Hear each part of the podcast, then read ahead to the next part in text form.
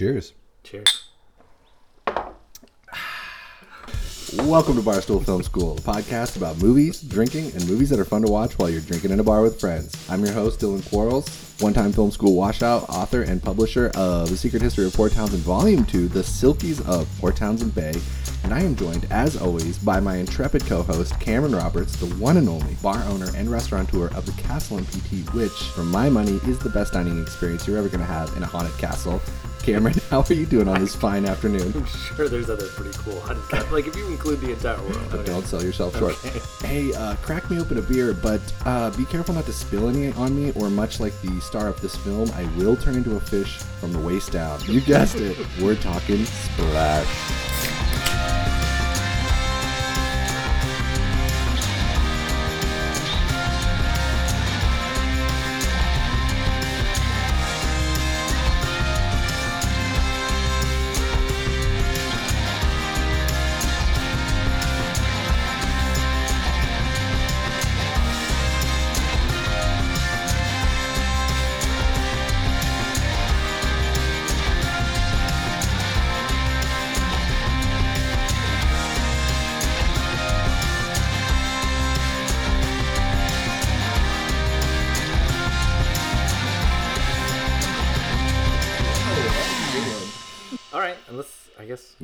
Dive right sure, in. Just dive right in. Let's dive into this puppy. So what did you? Uh, what was your? I guess what's your history about watching this? Have you seen? You've seen this Oh movie yeah, before, yeah? I have, and it was kind of the situation where it's like as soon as the movie, st- I ha- I have seen this movie. I saw it as a kid.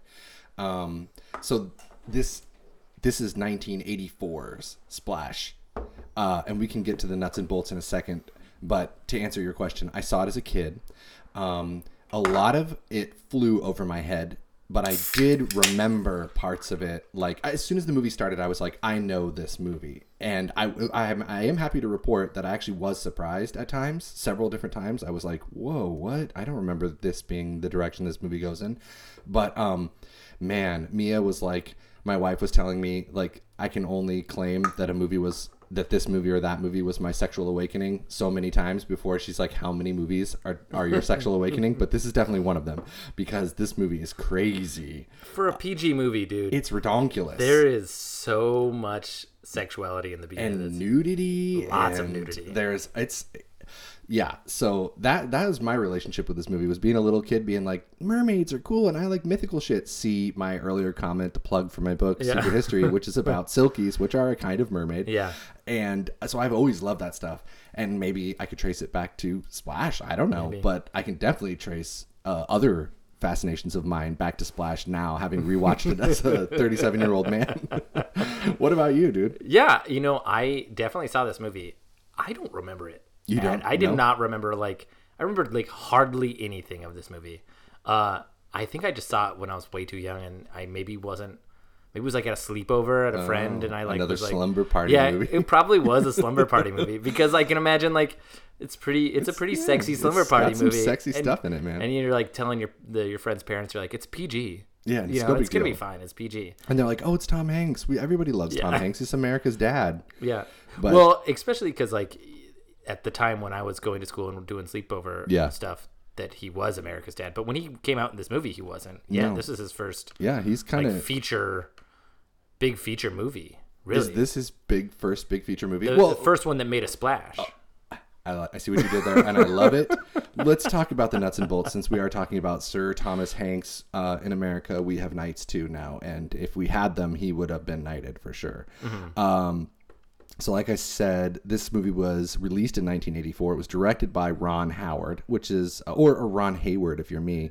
Uh, see Lady in the Water episode two, where I butchered his poor daughter's name repeatedly.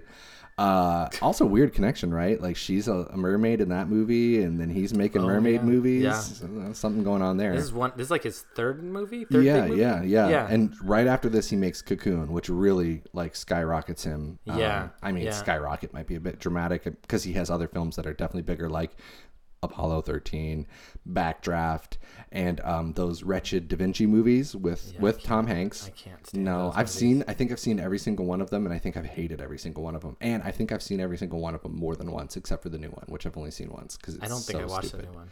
Oh my god, you're fine. I Don't. didn't like. You know, I. I like Indiana Jones. I even like uh, National. Uh, Oh, you like the Nick Cage? Nick, yeah, Nick, National, Treasure? I think those are fun because they're kind of stupid. They know Yeah, what they're yeah, doing. Yeah. and it's a little bit more slapstick than the Da Vinci Code. Yeah, Da Vinci And Code like- takes itself pretty seriously. It takes itself so seriously, but for some reason, I cannot. And I read those books, and Tom Hanks is not that character. No, he's not. And I will tell you this too. You mentioned Indiana Jones and um and National Treasure. National Treasure comes closer to the vibe that um Da Vinci Code is hitting. Because like those books always flirt with the supernatural, like oh sure. my god, and then at the end they pull out and they're like, no, just kidding, J.K. There's no magic. Yeah. Whereas Indiana Jones is like, is the Grail real? Spoiler alert, yes, it is, totally yeah. fucking is. Um, Which you, see, you saw the new Indiana Jones. I sure did. I did. just watched it recently.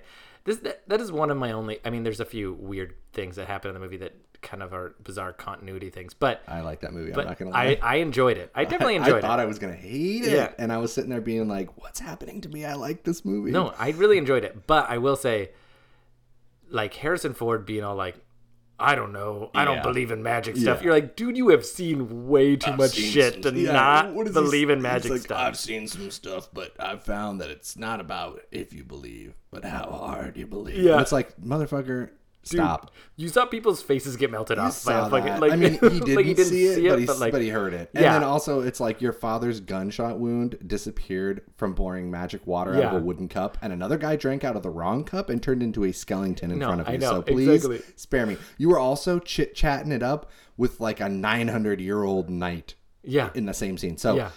knock it off. yeah, magic's real. Ser- seriously, I, that was the only thing that I was kind of like in that movie. I was just like, come on. yeah. Like I get it. Like you're trying to still like kind of play. Yeah, we're whole, trying to be like, yeah, I don't know, I'm a skeptic and I'm a, I'm a man of science and you can't replicate it and that's not science and Yeah. and all that jazz. But this movie Anyways, has nothing to do with those, that movie uh, except for the sort of connection there with La Da Vinci Code.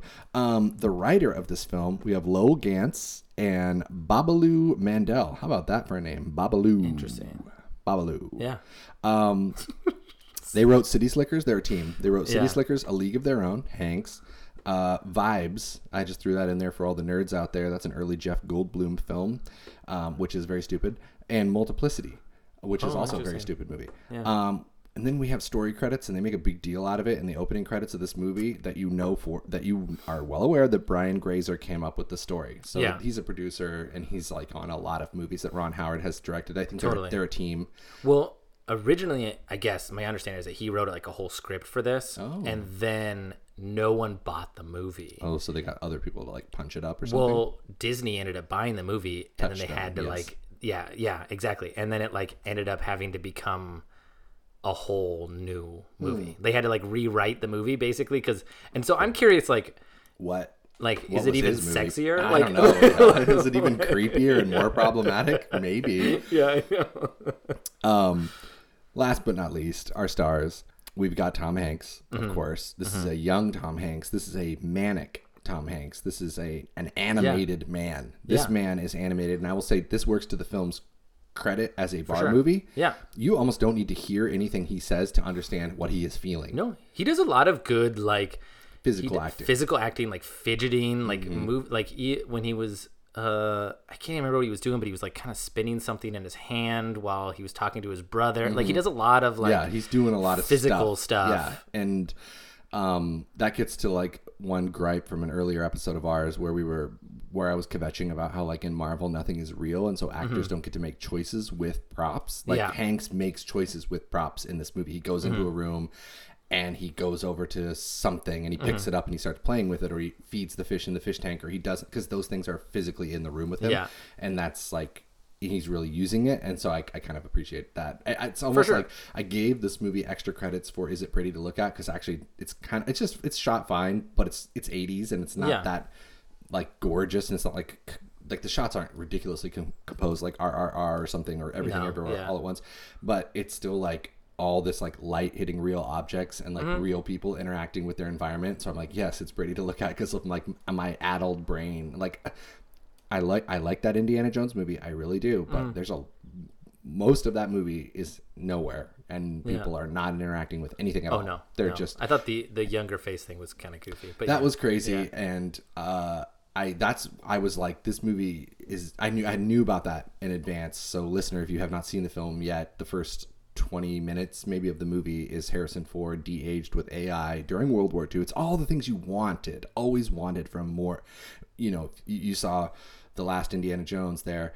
the last Crusade, and you were like, more please, more killing of Nazis, and Yeah. you never got it, and he went to instead to find aliens. In the next movie, you get it now. You get him Yeah. during World War II, fucking up Nazis, kills like twenty guys, Yeah. but like he, he's a cartoon character, and yet I still liked it. I don't know what's Yeah, wrong with me. I'm was fine. broken. It was good. Um, last thing here before we go too far, which we already have, but we always do that because we're drinking delicious Guinness and delicious whiskey and a cocktail that you're going to tell us all about here in a minute. Um, we have Daryl Hannah playing the mermaid, Madison. Um, she's tall, she's blonde, she's beautiful, she's naked. So, yeah, sexual awakening. Eugene Levy.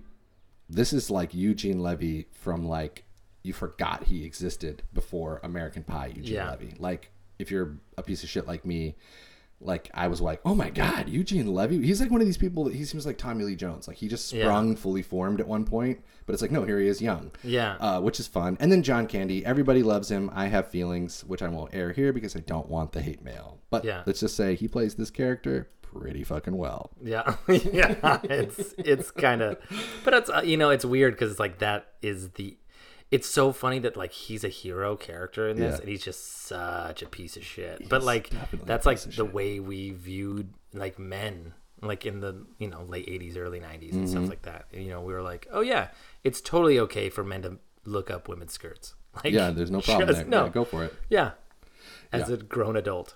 Yeah, which is yeah the coin trick that he's doing. Jesus like when the movie starts. So we we do need to talk about this cocktail, but the movie does start Yeah. with a guy doing some like upskirt action, a, a young kid, Yeah. on a boat, and when it's revealed that that character grows up to be John Candy, I'm like that tracks. Yeah, Yeah. yeah. No, and then he does it as an adult. Hey, he, he, he's and he says something about like, hey, if it ain't broke, don't fix it. Yeah. In terms of like his creepy perv tricks. So Yeah, whatever. I don't. Thank you, John.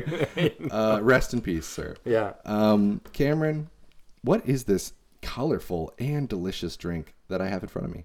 Uh, we are kind of doing a smash. You know, upon you know, splash, smash, right? splash. Yeah. Uh, it's going to be a bunch of berries that we got from the local farmers market, smashed up with some rum, some cointreau, uh, some a uh, cassis uh, cordial, and Yum. then some ginger uh, kombucha on top. Oh wow, is that why it tastes so healthy? Maybe berries and kombucha mixed it with the mixed with the alcohol. Mm, no, I think it. I think technically this offsets any damage the alcohol does to my liver. So this is one of these. Uh, probiotics, yeah, yeah, this is one of these net neutral drinks that I've heard so much about. yeah. Well, it's quite delicious, and it pairs nicely with this Irish whiskey that we're drinking from a massive producer. So we won't even name them because they don't support our show like Highside does. And that whiskey is gone. I'm sorry, it, it didn't. It didn't last. I have a tiny bit left in a flask, but I, I feel like if I, I don't know. I just need to hold on to it forever. It'll keep me young forever. And then Guinness because yum. It's hot out, people, and Guinness is good when it's hot. So whoever told you it wasn't was lying. Yeah, also one of the lowest calorie beers out there. Dude, so we're, you know we're really healthy we are fuck. We're just like a couple of- kombucha kombucha smash and a lowest calorie beer we could do. Yeah. Well, it's very delicious. So, all right, the movie Splash, 1984. We've got a mermaid. We've got Tom Hanks. We've got New York City.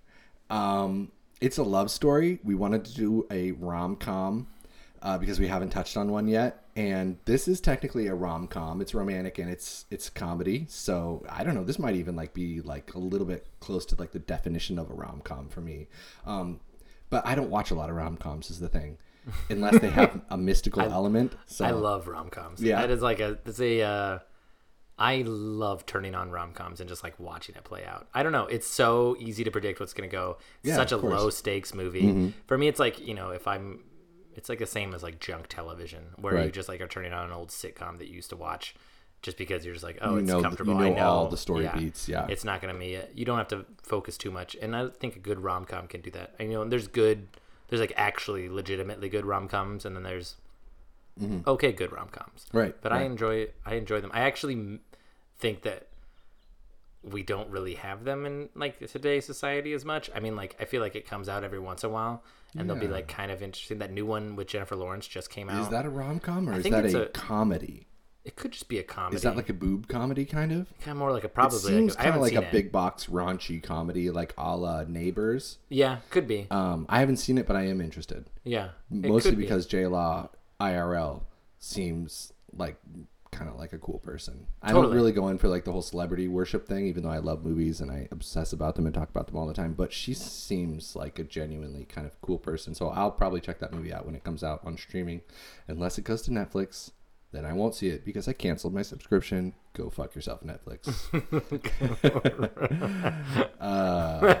Uh, anyways, yes. Anyways. Anyways. um, I I enjoyed this as far as like a rom from a rom com perspective. I thought it was kind of fun. I mean, Yeah. it was it was definitely playful. I think having like screamy Tom Hanks is kind of entertaining to see again too. I agree with Like you. I, d- I haven't. I feel like he's just so. I get so bored in most of his movies these days that I just kind of He's always playing the same guy though. yeah. He's always playing like your your dad. to be to be fair, I have not seen Elvis, and I Is he in Elvis? he plays the angry producer guy who like kind of verbally abuses Elvis all the time. Hmm. And you know, I heard he did a good job in that, and he's doesn't seem like he's just like the happy. It seems like he didn't he sign like it seems like he signed a deal with like Apple TV to be in every single picture they make. Because There- there, are a yeah. lot of Tom Hanks movies that I've never fucking seen that are on Apple TV. Yeah, that other one where he had the robot. I fell asleep in that one. Oh, I didn't even. dystopian robot And there's a submarine movie submarine with Hanks. movie? Yeah, Oh, he's, he's like hunting a submarine or something, and there's there's a bunch. Anyway, and then there's that um, remake of a man called Oh, a man called Ove Otto. or whatever. Yeah, yeah. The remake. Uh, Called Otto. Yeah, A Man Called Otto is the remake. The original, the Swedish language uh, original is A Man Called Ove, and the book is called that also, Yeah. or something similar. And that's a good movie.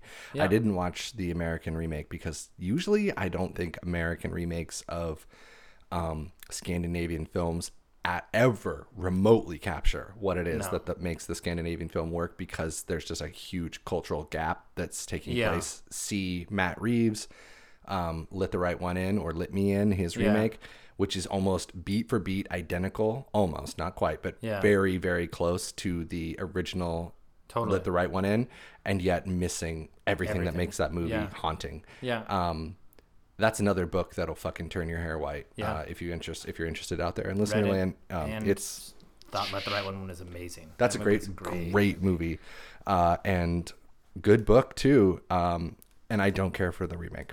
No, I wanted to like it too because it's like Chloe Moretz. Yeah, it's and she and it's at the height of her Yeah. kid acting powers, Yeah. where she could really blow your mind as a kid Totally. actor. Yeah, because she was great, and it has good people in it. Yeah. it's just I don't know, it just doesn't work. something doesn't yeah, hit. it doesn't and add I, up. And I may, you know, it's that. That being said, it's been a long time since I've seen either of those movies. Yeah. And I bet I could go back and watch Let Let Me In. Yeah. Mm-hmm. And it probably would hold up better. I probably would like it more now. I think I was just so pumped for it Yeah. when because the other one was so good. I think Yeah. I was like coming at it a little bit differently. Maybe.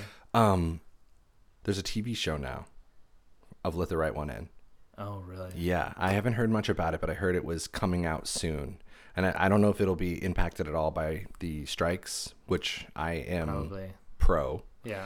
Um, yeah, but th- yeah, there's some there's there's something coming along that way uh, in terms of let the right one in. Um, also, uh, another one of these translations, which I'm skeptical of, uh, from Scandinavian to American, uh, another round, or Oh, just drunk in Yeah, yeah. Danish with Mads Mikkelsen and all those. Uh, yeah. uh, well, I think he's really the only big international star in Yeah. that film. Um, great movie. Mm-hmm. Leonardo DiCaprio is producing and starring in an American version, which you can fucking keep Uh. it. No, thank you. And like, It, they could. Leo usually does a pretty good job. I I just- I I, haven't seen him in like he's been in a few movies that are like kind of misses, but he usually tries really hard to like get the essence of something. I could see So like could Wolf he of could- Wall Street Leo kind of maybe bringing some of that Yeah. like chaotic energy Totally. to the character, but I, I you know, I got it was a it was a one two punch for me. It was a personal thing. It was it, which is not like I just got done saying I don't go in for the whole celebrity gossip deal, but you know, he made that Don't Look Up movie, Yeah.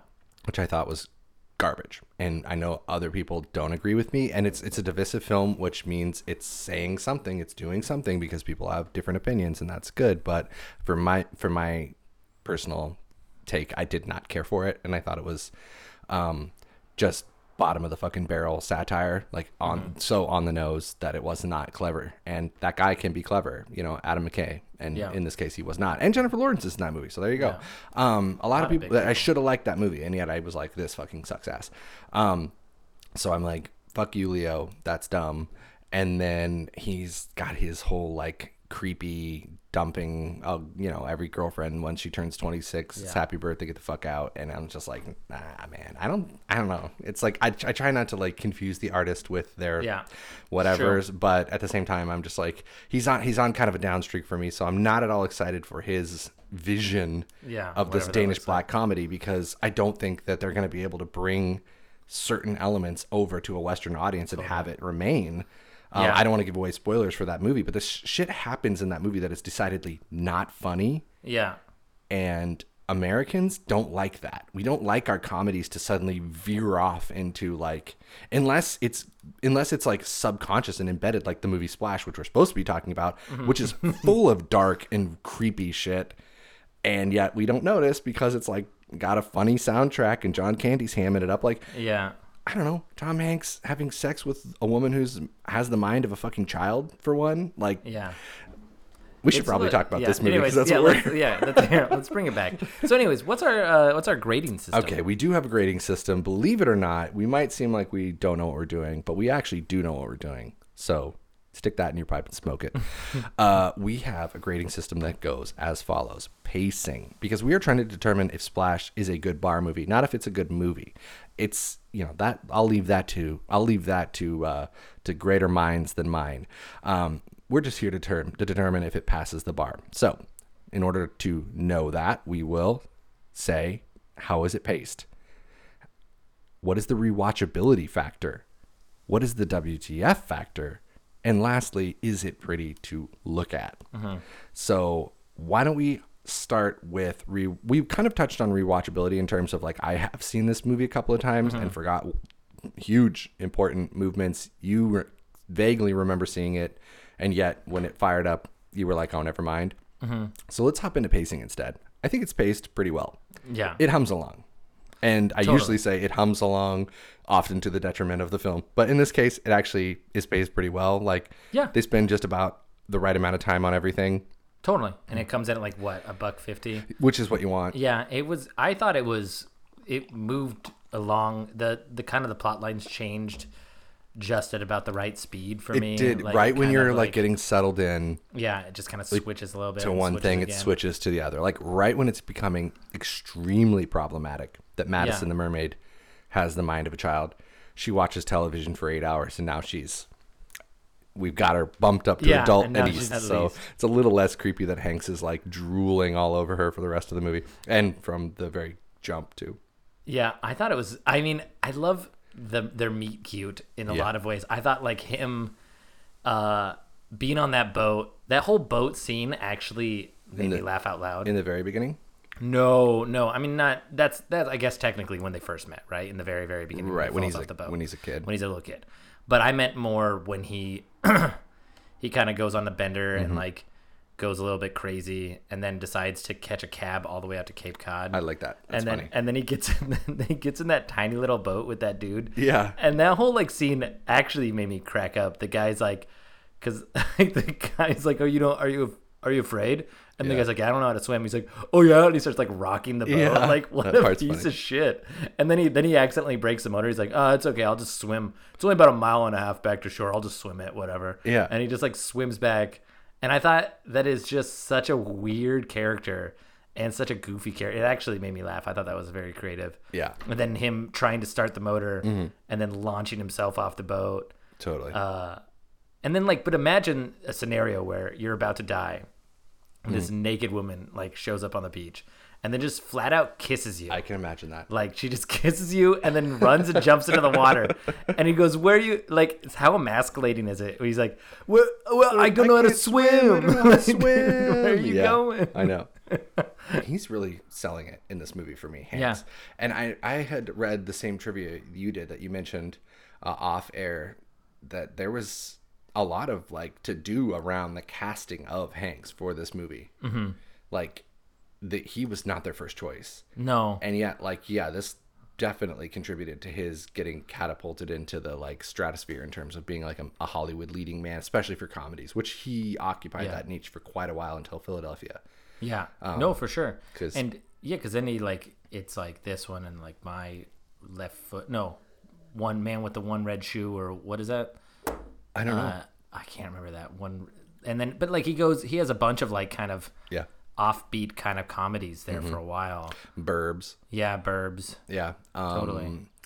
Big. Yeah. Which is another like Yeah. weirdly problematic movie in terms of like sexual relationships happening between people who are not mature enough to make those Totally, decisions. totally. It's also though like, like even think about our music media at that time though. Like, fucking what's that? Uh, I'm on fire by Bruce Springsteen. Yeah. Hey little girl, Hey, is little your mom girl. at home? Yeah. It's like it, like we have a lot. There is a lot of pop culture where it's That's like true. Or Matthew McConaughey in um All right, all right. Yeah, all in that movie. Yeah, yeah where he's like- dazed and confused. Yeah, where he goes, I just like how I get older, but these high school girls keep staying the same age. Yep. It's just like that is there's so much of that in like early '90s, Totally. like kind of zeitgeist. It's not just the 80s and 90s, man. Like, I, I'm a Beatles head, Mm-hmm. and there's like, well, it, you know, there's. There's some like she was just 17. Yeah. You know what I mean? And it's like, what do you mean? though, Yeah. I don't know what you mean. No. I mean, it's been it's been around, and like I listen to a lot of um, Irish punk, Mm-hmm. and because people in listener land can't tell, but I'm actually a Caucasian male of Irish descent, so my cheeks are quite rosy, and I listen to a lot of Irish punk, and I play a lot of Irish punk, and um, a lot of the Irish folk songs that get punkified. Um, have some dicey lyrics about like Oh, yeah. guys sneaking in through the bedroom window with a fair maiden that they met, and then it's like the fair maiden is like 13, and you're like, whoa, oh, what this? Let's just update the lyrics a little bit for Yeah. you know, and um and on on it goes. But yeah, so all that to say, what a weird time in American Totally. cinema at least. And Hanks hitting him twice there with with Splash and Big. At least he went and was on the receiving end of uh Totally. you know for for for Big because this movie you mentioned how he, he, she, he is saved by the mermaid Yeah. twice. Once Yeah. Mm-hmm. when he's a little boy and he jumps in the water, uh, and he meets a, the mermaid. Uh, Madison is her name in the film because he, he can't. No one can pronounce her actual name. Yeah. So we name her after Madison Avenue, which I was reading on the trivia that this was the ground zero of the name Madison. So if you're out there in the world and your name is Madison, you can thank the movie Splash because it did not exist as a female first name until this film came along. Wow. Which is crazy that's because that's, a name I, I know. I've known. I know- I've known a couple few Madisons. Maddies, Yeah, yeah. Yeah, Maddies. for sure. So Maddies of the world. Yeah. This is your movie. Uh, own it. um, dude, Naked crazy person. Right? So this is our first instance of Daryl Hannah butt in this movie, which we do get a couple of them. Yeah. And um, because as after she saves Hanks and comes up to him on the beach and kisses him, like Cameron was just saying, she then runs, uh, kiss, kisses him out of nowhere, then runs into the water and swims away. And he's doing the whole "I can't swim, I can't swim," and you know she just takes off, turns into a mermaid. He doesn't, he misses it. I, I kind of love the effect as he's not facing the water. You get this mermaid Yeah. jump in the Yeah. background. Pretty pretty dope effect, and it Yeah. was done practically. Yeah. with a springboard underwater and scuba divers and a stunt person and everything. So Totally. it, it looks good because it's actually fucking happening on film. They did a bunch of those type of. I thought when she was like sitting on the bathtub and her legs turned into the Great Effect. That was cool. They Really used like a effects. vacuum, Yeah. Mm-hmm. to like suck the air out of the bag, so they went onto a uh, like onto like an outside scaly looking thing. It's so And I was like, that is really cool. It's a, it worked. It like works perfectly for the like the For the is it pretty factor, yeah, this movie is the effects are great. Yeah. and they're all practical. totally. There's no except for at the in the credit sequence you see Mermaid City, Mermaidopolis, Yeah. and it's it's like a composite painting or whatever. So it's like I can forgive this, but like, um, anyway, when Daryl Hannah is running into the water after kissing Hanks, you see her juicy. Yeah. butt. Juicy butt. Just like that's also like falls into I guess the is it pretty to look at type scenario. I guess. You said it, but I'm not going to disagree with you. So, um, early on, when Disney Plus rolled out. That's the platform I watched this on. Uh, there was a huge hullabaloo around this movie because Disney did not had not acquired uh, all of those Netflix Marvel shows yet. Do you remember when that happened? Mm-hmm. Yeah, yeah. When they all moved over and, and you went to watch Disney Plus and it made you sign in and say if you wanted to split your account into a kid account and an adult account because Yeah. now they suddenly had adult content on there because Yeah. like Punisher is blowing people's faces off and Yeah. Daredevil's punching people into a pulp and all that. Well, after that moment when they were like okay we're gonna they went back and undid this egregious thing which i'm about to tell you about so when they first launched disney plus and people fired up splash and they were ready to have their childhood awakening all over again and see Daryl Hannah's juicy butt they were sore yeah they got ready to see Daryl Hannah's juicy butt Yeah. they were sorely sorely disappointed to find Yeah. that Disney had digitally altered the film, extending her hair down Yeah. over the butt. Yeah. But it looked about how you'd expect it to look. Not good, dude. yeah. It looked fucking crazy. It looked like she was a she looks like she had a muppet for a butt, Yeah. dude. Well, I feel like even when, when she gets out of the water at the Empire State Building, it's even more of like a zoom in shot on her butt. It's even. front and center, dude. Yeah, it's it's, It's like, like- right there. it's like- she's swimming around in the water when she finds his wallet. Mm-hmm. She's swimming around the water, and I know that she has like a like a, a skin tight shirt on. She or has like, a- pasties or something yeah, over. and but like you're seeing shadow outlines of nipple and You stuff see too. I mean, like a lot of Daryl Hannah naked in this movie. Yeah, and is- especially in the underwater sequences because they're doing a lot with like the hair kind Yeah. of over her breasts, but like it's underwater. People, there's Yeah. currents and things are happening, and the hair is not always where it's exactly supposed to be. And I'm just surprised that like is a PG movie. I was just Yeah. like I kind of I was just like oh okay Wow, there's a right. shitload of nudity in this Yeah. movie. Like, if they ever the first, remake like, this quarter. nudity, this, Yeah. if they ever remake this nudity, see there, this Freudian slip. I told you, people, this was an awakening for me. If they, this was a reawakening the other day. No, if they ever remake this movie though, they which I've heard there are talks of a remake. There, we won't be like this. Like these are these days are gone forever. Like in a PG movie.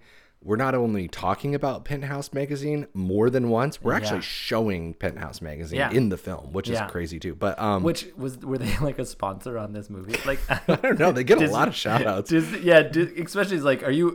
Yeah, when all the reporters at the Yeah. end. Is anybody here from Penthouse Magazine? That was actually one of the only lines that I laughed out. But I mostly laughed because I was like, did Penthouse Magazine yeah. pay money Yeah. to Disney to get into this movie? I like, don't know. I, it's insane. To It's me. entirely possible, Yeah. dude. It's, it's so funny. So we're we were you and I were fortunate enough to see the restored version yeah, post yeah. Punisher coming and blowing people's face off, forcing Disney to, you know, roll out the password protected mommy Mm-hmm. and daddy version and little kid version of Disney Plus.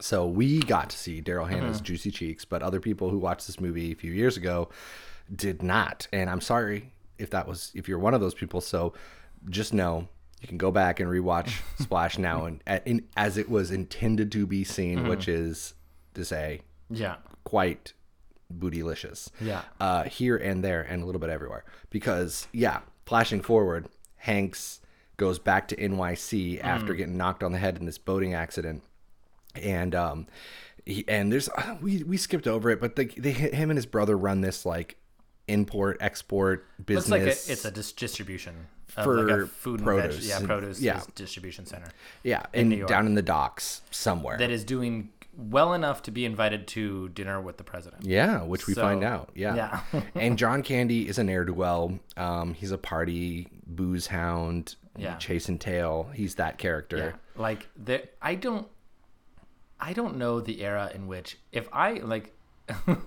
I just imagine when so when Tom Hanks was in the bar. Yeah.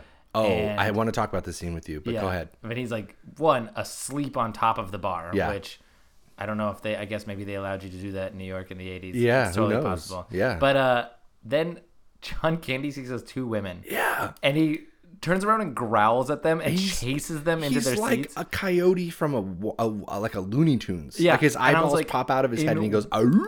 Yeah, and he's like, "Arr, arr, arr, arr, arr," Yeah. and I'm like, and they're into in it. yeah, I was like, what girl is into this a large random dude? Maybe Yeah. if it was John Candy, like, like, like if Like you're actual John actual Candy, John yeah. Candy, and you're like, oh, it's just weirdo John Candy. Yeah, yeah. whatever, I can get into this. Yeah.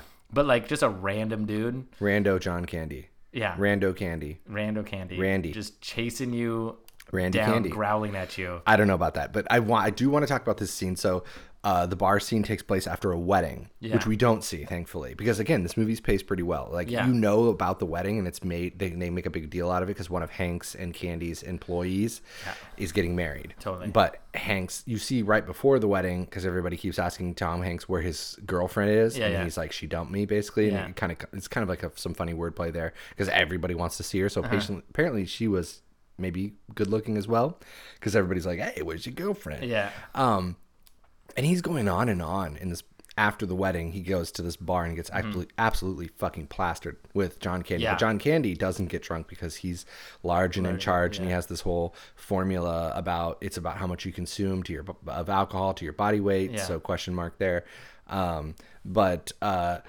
i wanted to ask you cameron does a movie having a scene in a bar help it be a better bar movie maybe. Although having the main character sleeping on the bar does Yeah. not make me want to like No. promote that behavior. you don't want anybody to get any fucking ideas. No, I don't. Okay. I don't want anybody acting like John Candy in my bar. Like that's not. chasing chasing your patrons around howling at them. Yeah, I don't know okay, that's that's totally wanna fair. Because I was watching that scene, being like, I wonder, uh, I wonder if this helps or hurts the movie. Which, I'll, I'll ask Cameron. Back to the wedding. Did you catch the inside joke there? Which one? When he like so Tom Hanks loses his shit and Yeah. at that one dude. Yeah. And then John Candy goes, "Hey, hey, like, uh, you like you should chill out. That's the groom's or the the groom's brother or whatever, right? Uh-huh. That's uh Ron Howard's brother. Oh, was So, it? Oh, so they just like brought Ron Howard's brother to get funny. yelled at, and then they had like a little inside. Whoa, dude, that's the that's Yeah. the director's brother. Oh, okay. That's funny. That's which so- I thought was actually kind of a good That's one. good. That's a good joke. Yeah. Um, I've got a little piece of uh, trivia about Ron Howard here that I think we need to talk about. But we can do it later. Uh, all right, so Anyways, they, Af- after they, uh, the after the bar scene is when he he's like you like you mentioned he goes on a bender and then he hops a cab all the way up to Cape Cod and then has this encounter Yeah. with the mermaid. He also meets Eugene Levy on the beach. Yeah. And Eugene Levy is like with a university or something. It's a little ill defined. And he's out there with these Two two dum-dums. dum dums who kind of are in the movie for a little while and then completely disappear. But it's Yeah. okay because they're not that funny. No. Um, Hanks gets rescued. He meets Daryl Hannah. We see her butt. We're Mm-hmm. all in love. Uh, he goes back to New York with a head injury. Um, the receptionist, I was, I thought this was kind of a funny I thought it was a running gag. There was his, their, their, their secretary at their, at their business. hit with lightning. She's been hit by lightning Yeah. previous to the events of the Yeah. film, and so she is quite kooky for the rest of the Yeah. movie. Uh, And I just like how Tom Hanks is like, she could still do a few things, so Yeah. we'll just keep her This around. is to demonstrate that he is a good dude Yeah, a capital like- G. Because we need to establish that he's a good dude because he's a, about to have sex with somebody Yeah. who has the mind of a child repeatedly. totally. And I have no questions at all. totally. Although you know, once again, to be fair, Yeah. someone breaks up with you, and all of a sudden you get saved Mm-hmm. by this beautiful woman on the beach, and she just walks up and kisses you without saying anything. And she's completely naked. and she's completely naked. And she looks like a 1984 Daryl yeah. Hannah. And at this point in time, you don't really even know that she doesn't speak English. No, you don't know. No, that or you're just kind of like this beautiful woman. Yeah. Just saved me from the water. Right. kissed me and then swam. Away. He's away okay at like, this point. It's it's it's later that it becomes problematic for me. Yeah. Like when this part happens. So she finds his wallet because during the events of the boat, when he falls and bumps his head, his wallet gets lost. She finds his wallet, also comes across Eugene Levy, who's diving, looking for evidence of her, we think, or something. that's and what he's trying he doesn't quite get a picture of her, but he sees her, so he now knows mermaids, in fact, do exist. Yeah. She goes to a shipwreck, which I really like this scene. Mm-hmm. Um, goes and finds this cool shipwreck. And I like this scene because it's about a mermaid going inside a shipwreck and pulling maps off Mm-hmm. the wall and finding a map that will lead her to New York City. And it's all real things, people. And she did almost all of her own stunts. She did, you yeah. know? and she was like- really good at swimming in the fin. Apparently, she was like really into mermaids before this movie. Yeah, she actually learned how to, and they actually tried to get a stunt double. Yeah. But no one could swim as fast as fast as yeah she and she was like out swimming her safety team Yeah. in the mermaid Yeah. fin and she just like lived in this fin Yeah. when they put it on her she was like you know what it's too much trouble to take it off she would just like Yeah. stay in it I think it's for great. hours and hours and apparently she was developing or was involved in the development of a mermaid movie that kind of got derailed when disney just did the little mermaid Oh yeah. um, and the Little Mermaid originally was supposed to be blonde, but Mm-hmm. Splash was such a success that they changed the Little Mermaid's hair color to red to not Yeah. be confused with Madison from it's Splash. a very similar It's- concept. it is. It is. it is. different time period, obviously, and different things going on. But, But like, there's a lot of overlaps here. lot We're meeting overlaps. a guy from the surface world and we want to go be with him. Apparently, it's so similar that there's a scene from this movie that was shot, filmed, edited, um, shot and filmed being redundant, but it was it was fully ready to be in the movie and they excised it where Madison goes and speaks with a creepy old mermaid lady who warns her about getting involved with men from the surface and we get sort of an establishment of the magical 6 days deal Mm-hmm, which is a thing in the movie that never really gets explored like the cycles of the moon and she can only stay in the surface world so long or else blah blah blah Yeah. so that's which very a Little Mermaid theme, right? yeah, yeah, that's so- Ursula in the Little yeah. Mermaid. Um, so they cut Yeah. that right out. But um, anyway, so she finds this map in the shipwreck, which I just I can't really stress how much I just it's Yeah. a it's a, almost a nothing scene because it's like you could write a movie where she just knows how to get to New York City because she's a mermaid, and Yeah. also why would she need a map of men to find a place? You know, it's the Yeah. ocean. This is Yeah. your spot, lady. But Yeah. whatever. I really like this scene because it's an underwater shipwreck that they made. Yeah. They made this ship. Yeah. They put the barnacles on it. They put fish in it so that they People could. acting underwater. There's turtles swimming around while she's like reading the maps. Yeah. And it's cool as fuck. And she goes to New York City. So this is Bootylicious number two of the movie. Yeah. But this is the most bootylicious of the probably this is the most bootylicious the movie gets Yeah, because you then get after that, it's not really. There's not. This is the last. they make her wear clothes Yeah. kind of pretty much for the rest of the movie which you know it is what it is but she crawls she crawls out of the is. water at the at the statue of liberty and she just jumps down right in front of the camera Yeah, I- and you're like oh my god you know if you're like young me you're like wait what's happening and um she gets arrested because indecent exposure is a thing even in the 80s apparently I, I love the fucking dude who's giving the tour. yeah He's just he because he's just like he does not give a shit about this tour. no he's been And saying the same thing over and over again and you can just tell he just does not give a shit. And then he just goes, and then you look over here at the naked, uh, and he's like can't like Yeah, his he's like, brain just can't. The, naked woman. As a gift from the French, the Statue of Liberty has come to represent naked ladies around the naked lady. Yeah. yeah, he does like one So- of those. Yeah, it's it's pretty funny. Uh, so dumb. but she has good. Hanks's wallet, yeah. so that's why they call him and are like, Hanks, come pick up your naked lady, and he gets the phone call at work, and it's like his reaction. I was like kind of puzzled by it because it seemed.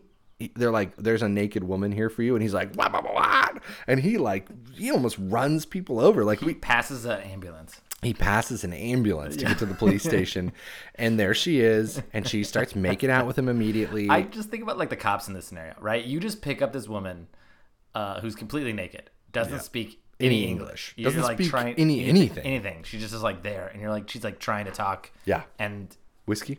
Yeah, sure. Uh, and she won't say anything. Yeah. And uh, all of a sudden, this dude walks in, and they just start kissing. Yeah, And, and she's like, like- and she has like a large shirt on. Yeah. And then he and he probably gets an erection, right? Oh yeah. Of course. Hanks? Yeah, Oh, my Hanks God. for sure. And uh, and then he's like, "Do you know this lady?" And she's like, he's like, "Yeah, I know her." He's like, "What's her name?" He's like, "Oh, I don't. I don't know. I don't know." Yeah. And, like the cops are just like, mm, "All right, Seems fine. They're- You're fine. Just leave. Yeah, Yeah, I know. It's I'm gonna insane. let this go. It's crazy. So, random thing here, a piece of trivia. Later in the film, and we'll get there, Eugene Levy, um, he kind of he's trying to tell his professor that mermaids are real, and his professor's like, "I don't believe you," Mm-hmm. because Daryl Hannah showing up um, at the at the Statue Yeah. of Liberty naked does make the tabloids, and Yeah. Eugene Levy sees this tabloid and he sees her and he Yeah, recognizes her because he saw her underwater. So he goes back to his professor and he's like, "There's a mermaid in New York. There's this whole thing," and the professor's like, "What are you gonna do? You know, find her and throw water on her to prove she exists?" Because there's this whole deal about when they're on land and they dry, they have legs, but when they go into the water, they get the fishtail. See my joke from the beginning of the episode, also see the transformative nature of mermaids across most mythologies involving Yeah. them, i.e., Silky's Secret History of Boy Townsend Volume 2. Find it at your local bookstore. uh, and so he's like, say, maybe I will do exactly that. Smash cut to him following Hanks Yeah. and Daryl Hannah around. And you're like, how did he know where Dude, to I find know. her? Super detective. It's not in the movie, but don't worry, Cameron. It's in the novelization of the movie, which exists. That's a dude. novelization. There's a novel. Dude, there's just- actually a do they use- novelization. Do they use the word juicy butt cheeks in it? I hope so. if not, I might need to update this novelization. I might need to make my own version. Uh, dude, there's a novelization of any movie you can think Oh, about. that's basically, actually true. I actually do remember that. I remember like going into like Goodwills, Yeah. and then seeing like new books on the rack or something like that, and it would be like the, movie Splash. Yeah, there it Like, is, right here's there. The novelization. So when I learned that there was novelizations of most movies, I was like, no way. And then I went out and I found the novelization of all three of the David Gordon Green Halloween movies. Cheers. Including Corey Story, mm-hmm. the third one. I bought them all and I sent them to my friend who's a big time horror hound, Matt Lebens. I know you're listening, buddy. So you're welcome. But that really opened my eyes to the world of there are novelizations to everything, every movie, including Splash, which we mm-hmm. finally get the question answered. How did he know how to find them? He bribed the cops. That's how. oh, He went to the police station. He bribed the cops, and they were like, "Hanks came, and she doesn't know anything about this guy." But they just started fucking making out hard in the lobby, and we're like, "Get out of here!" So that makes sense. yeah. So anyway, this is where the movie is very problematic for me. And it's a trope that pops up all over movies, not just limited to the 80s and 90s and the 2000s as well. And, you know, you see it a little bit here and there even now. It's the uh, what I call and I'm using air quotes people, the hot baby trope. Yeah. Where you have a hot baby. It's Yeah. a very hot person, but they are a baby. Like the fifth element. Yeah. Leeloo in the fifth element is a hot baby. It's Milla Jovovich and she's a baby. Yeah. But it's Milla Jovovich, right? Yeah. At least that like- movie was directed by a French guy. This is just what I don't know what Like- Ron Howard's excuse is, dude. dude i mean it's just it happens all over like misogynistic men like their women to be like oh me oh, Dumb oh, and- yeah. oh, oh you're so cool Dumb Like, and needing of having just- everything yeah. explained to them. Yeah. Yeah, it's totally that. it's kind of disgusting in a lot of ways It's super disgusting. And Hanks like- is doing it in this movie with Totally. her. Because she doesn't speak and she doesn't know how anything works. And she's like, you know, I mean, I, they don't have this in the movie, but like it, it could have been like where she like comes into his apartment and is like, you know, a scared of the pictures Totally. on the wall or something. Yeah. Like, oh, who's that scary man? It's like, oh, that's a photograph. And now let's have sex. Like, Yeah. because that's basically what happens. yeah and one of the gripes i have with this Mm-hmm. is that they're walking around Yeah. and there's those like that street band that's playing music and she's like what's this and i'm just like especially at the end when you get like the picture of atlantis or whatever Yeah. you're like you tell me atlantis doesn't have music They you don't have telling me music, that apparently, like yeah. mermaids don't, Don't sing? have music Lady whales have whale songs. yeah i dude i was like Yeah. mm, Yeah. that's a little that's that's They a have culture where she comes from. She has Yeah. jewelry. yeah You know, i'm like you don't have music what Yeah. are you talking about that's I know. absurd fucking little mermaid singing the shit out of that she sings like a motherfucker. That's the point of that movie. the point of that movie. That's the whole So I'm just saying. point, I yeah. don't know. You're telling me mermaids don't have music. I don't I believe was, you. I was, I was lost a little bit. But spe- speaking of music, Yes. fucking zippity doodah, Yeah. Dude. I cannot believe that he is just singing songs of the South in this movie, like, like just on repeat. Oh, dude, I totally missed that. That's his "I Got Laid" song. Yeah, he's like, uh, he's like, not only is he like sleeping with a woman who's like maybe a child, Yeah. but also like singing songs of the South, and like, so I, I, or at best intellectually disabled. yeah, Yeah. I, and I, I like did a little bit of like, I was like, what is this? And then I went and looked it up later, and I guess part of this reason why they have Zippity Doodah in this movie, Yeah.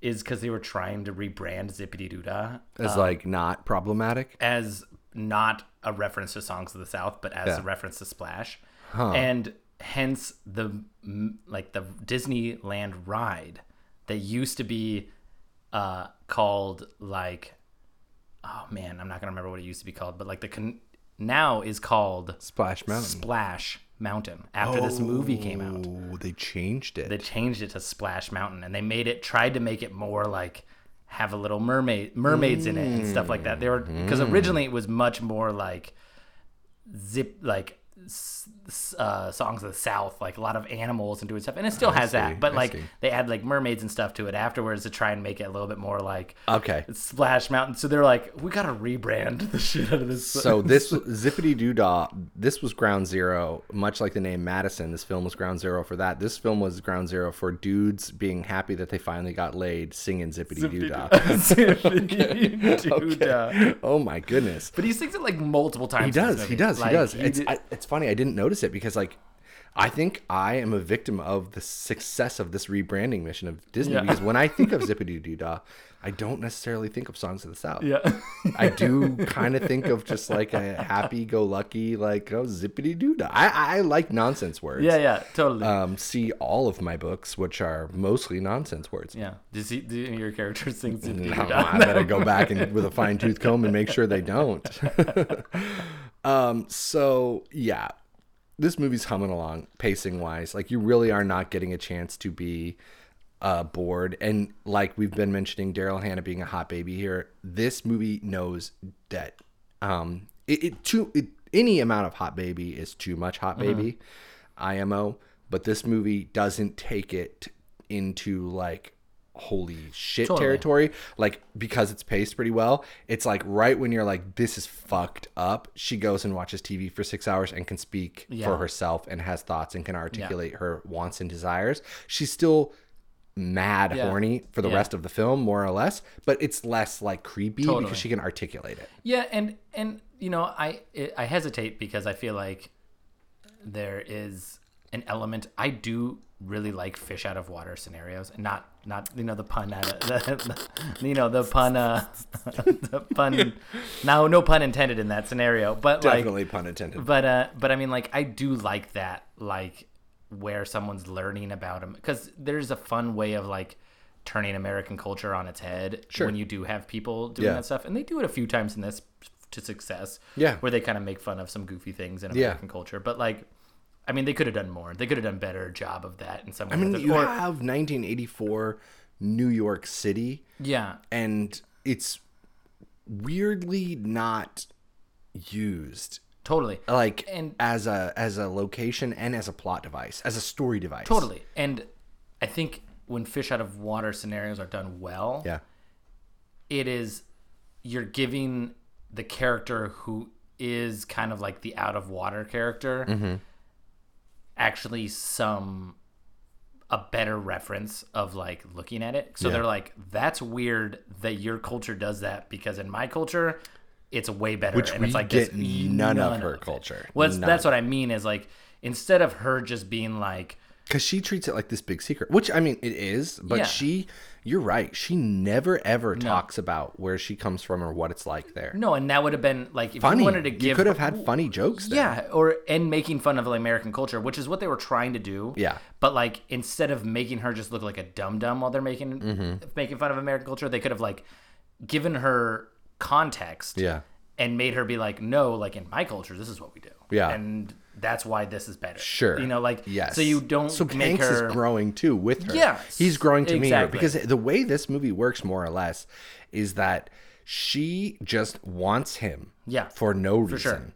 And that he wants her because she is Daryl Hannah in 1984. No, totally. And then at the end, They're they're also playing around with like a destiny thing. I mean, they're like definitely playing like that whole like They- they are- they are. like they met when they were kids. but his like his acquiescence, his like the the necessary plot moment, Totally. character moment for him, where he needs to grow Mm-hmm. as a character, and that usually takes the form of being like, oh my god. Could it be possible that I'm wrong? Mm-hmm. You know, in most of these kind of movies, and you- you're more of a rom com aficionado Mm-hmm. than myself, but like, um, as a writer, you know, I'm tipping, I'm closing my eyes as I speak right now, everyone, just so you know, I'm being very pretentious, but in the craft, as we say, no, uh, like, you know, these, these moments are, are necessary for characters to grow. Yeah. He doesn't grow except for it to be like, uh, maybe she shouldn't die in a tank, you Yeah. know? I mean, that's, that's the growth more or less. Yeah. or basically it takes a shitty ass John Candy to be reflective on his life. I know. and basically be like, hey. Secretly, I'm fucking miserable. Yeah. and I was happy that you looked like you were. You happy, seemed happy. and Yeah. you should actually think about You that. a should go bit. be happy. Like, Yeah. like, and I I like that. Also, the fact that John Candy's in a fucking pen, like in a in Gu- Guantanamo for the rest of his life. Dude, Dude, I have a note like- here. John Candy and Eugene Levy spend the rest of their lives in Guantanamo Bay Yeah. after the events of this Oh, film. yeah, for and sure. Tom Hanks, when he's whinging at the end about whether or not he's going to go with Madison to the Mermaid Land, I'm like, your options are go with beautiful Daryl Hannah and live under the ocean forever. Yes, she'll have a fishtail. You'll have to work it out. You'll figure it out, guys. Uh. Yeah. Or you spend the rest of your life being force fed through your nose, dude. That's your life, dude. So get in the water and go with Daryl Hannah at the end of the film, please. Fucking U.S. military chasing after you. They're gonna fucking if they don't just put a bag over your head and shoot you and dump your body in the in the middle of the ocean like a fucking Osama bin Laden burial, Yeah. you're going to Gitmo Yeah. forever. No, for yeah. sure. So I know, I totally I mean, I guess at this time Gitmo wasn't really a thing, but Whatever the still, equivalent of Gitmo was. the equivalent of whatever that was. so Side much note, before any of yeah. that though. Side note. Oh, I did wanna you hear see the? Did note. you see the uh, when they were wandering around New York late at night and there's a movie theater in the background? Do you see what movie was on? No. So, uh, one was Evil Dead was playing in the movies, Very good. and the other side was a triple feature featuring The Mistress, Sweet Cheeks, and Skin Tight. Ooh. Which, like, um, Sweet cheeks. I know. I was like, hmm. I don't know if those are. That's to on me, purpose. Yeah, I feel like it's like Skin Tight, Sweet Cheeks, The Mistress. Because there are some sweet cheeks in Yeah, this film for sure. like, huh. All right. Okay. Cool. Um, so like you mentioned, uh, them wandering around the streets at night. Like this is after she has left the apartment and gone. She's seen a commercial for the mall, Bloom, Bloomingdale's. Bloomingdale's, and so she goes there. I really liked the saleswoman character. Dude, She's I have a line, the, the line written down here where she says, uh, she's, she's, Daryl Hannah's got the, Daryl Hannah's Daryl Hannah. And, Yeah. the, and the lady is like, she's wearing one of Tom Hanks's suits Uh-huh. because at least now she understands she can't just walk around naked. Yeah.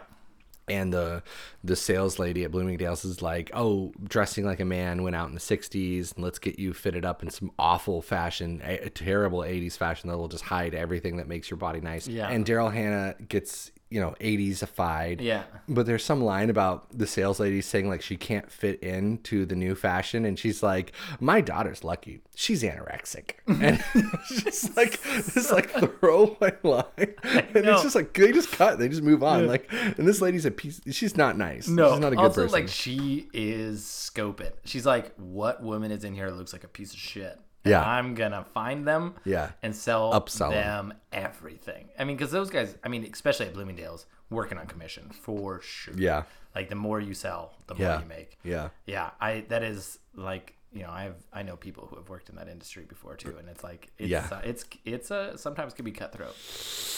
So she gets a whole new wardrobe. The lady tries to send her to Victoria's Secret to get lingerie.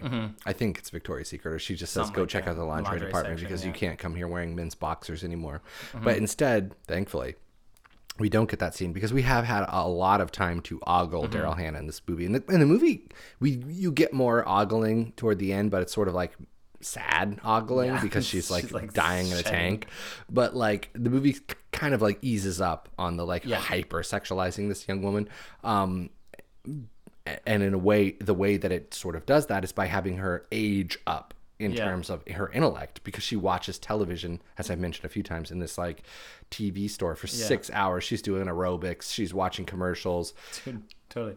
Also, like these guys who work in this TV store, this Yeah. dude's like, she's been here for six hours, dude. Yeah. And like, I imagine being that store guy. Yeah. and just seeing this crazy woman staring at the TVs. Or like exercising to like going With- along with Richard Simmons. with like tons of bags Yeah. and boxes from Bloomingdale's. So you're like, this woman has money. Yeah. And then you're just like watching her. But when is she going to spend any here? yeah, exactly. Yeah. And you're just kind of like, uh.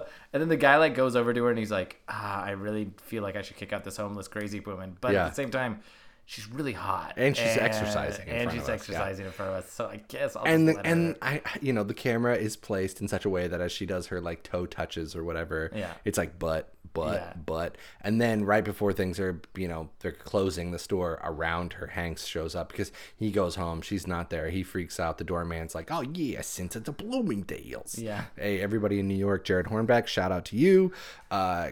Puppet Masters and Castle Freaks, that's your show. Great podcast. I will be on it shortly, like this Friday. But uh like they're all from New York. They know I'm just poking fun at you Yeah. guys' hilarious accent. But like, so Hanks goes to Bloomingdale's and he finds her at the TV place, and that's when he asks if she can speak suddenly. And he's like, you know, he's kind of trying to explain to these guys like, hey, don't worry, she can't speak.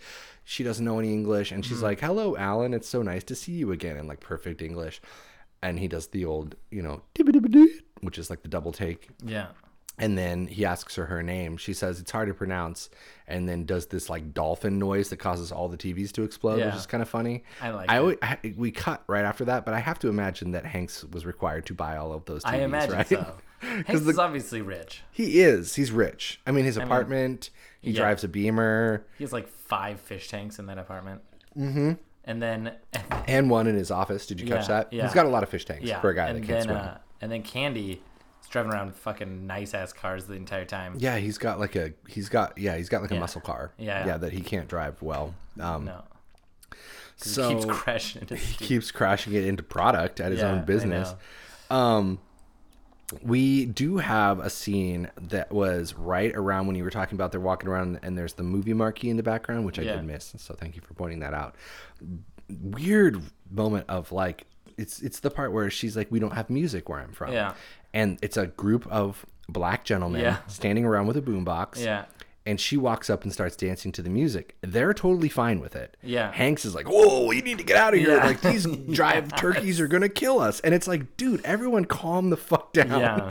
like the energy of the scene is weird as fuck, and there really are no black people in this movie. So No, not at it's all. that was the only. Those were the only black people yeah, in it's the entire movie. pretty crazy the way his reaction is not an accident and is quite dicey. It's bias, you know. It's, It's like the internal bias or whatever. yeah, but it's, yeah, anyways. and Hanks has it big time in this Oh, movie. 100%. big time because he acts like she's about to get killed or something and it's like they're just a group of dudes listening to music tom calm the fuck down and having a good time. and daryl's dancing to the music because Yeah. it's catchy and she likes the beat but Yeah. whatever it's and it's, you could dance too and have a good experience. you could too instead you act like a maniac and she still loves you anyway because okay Yeah. so like we mentioned you know um a lot of stuff happens with them falling deeper and deeper in love. She does reveal that she can only stay for like six days Six or until the yeah. moon, and then she has to go back. He thinks it's an immigration thing, which sets up this whole deal where he asks her to marry him. I think that's kind of cute. Like I like, there's a part of me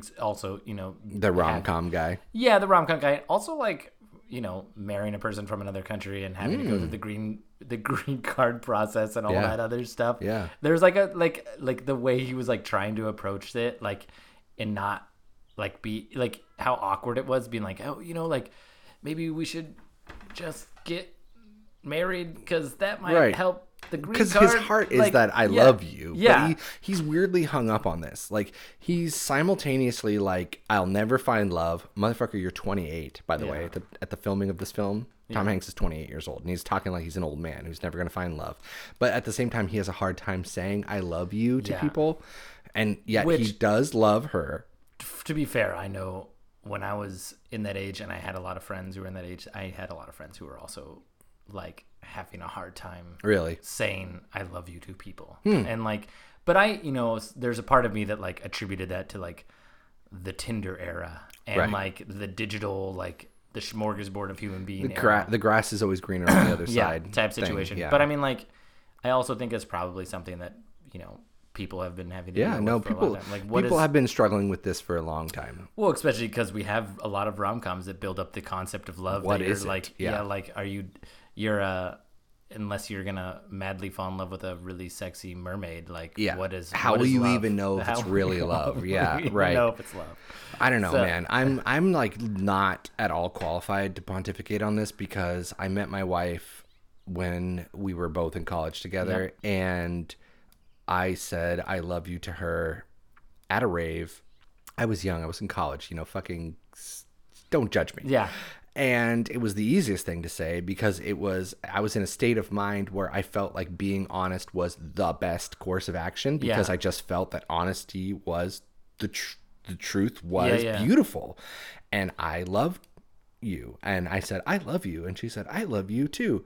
And it just was like, cool, we're good. And now we're coming up on 14 years married here pretty soon. Yeah. And uh, we got married when we were 23. So that's Yeah. me looking at Tom Hanks being like, dude, calm the fuck down with over here. Like, I'm an old man. I'm never going to find love. It's like, you're 28 years old. You're going to be fine. Yeah, totally. Just tell the mermaid you love her, man. But he's all weirdly hung up on it. Um, I do love the fountain gesture. Yeah, she buys him, the like- fountain. That like that's kind of like the kick, like you know, like this fountain's all of a sudden his house. Yeah. and he's like, because they're they're on a walk Yeah. and he, there's a mermaid fountain that he he he he's like I've always loved this fountain because when he was a kid he was saved Yeah. by Daryl Hannah the mermaid child Yeah. and so she goes out and trades her gold necklace for the fountain Yeah. yeah yeah, and like this like extreme gift. Yeah. and then she's like, oh, it's because I love you, and like that kind of like makes him realize. I thought I thought that was a cute. that's like, almost like a, like what you were talking about earlier like we need more window into her culture yeah, her culture is just more honest about love she's Yeah. just like I love you from Jump Street totally.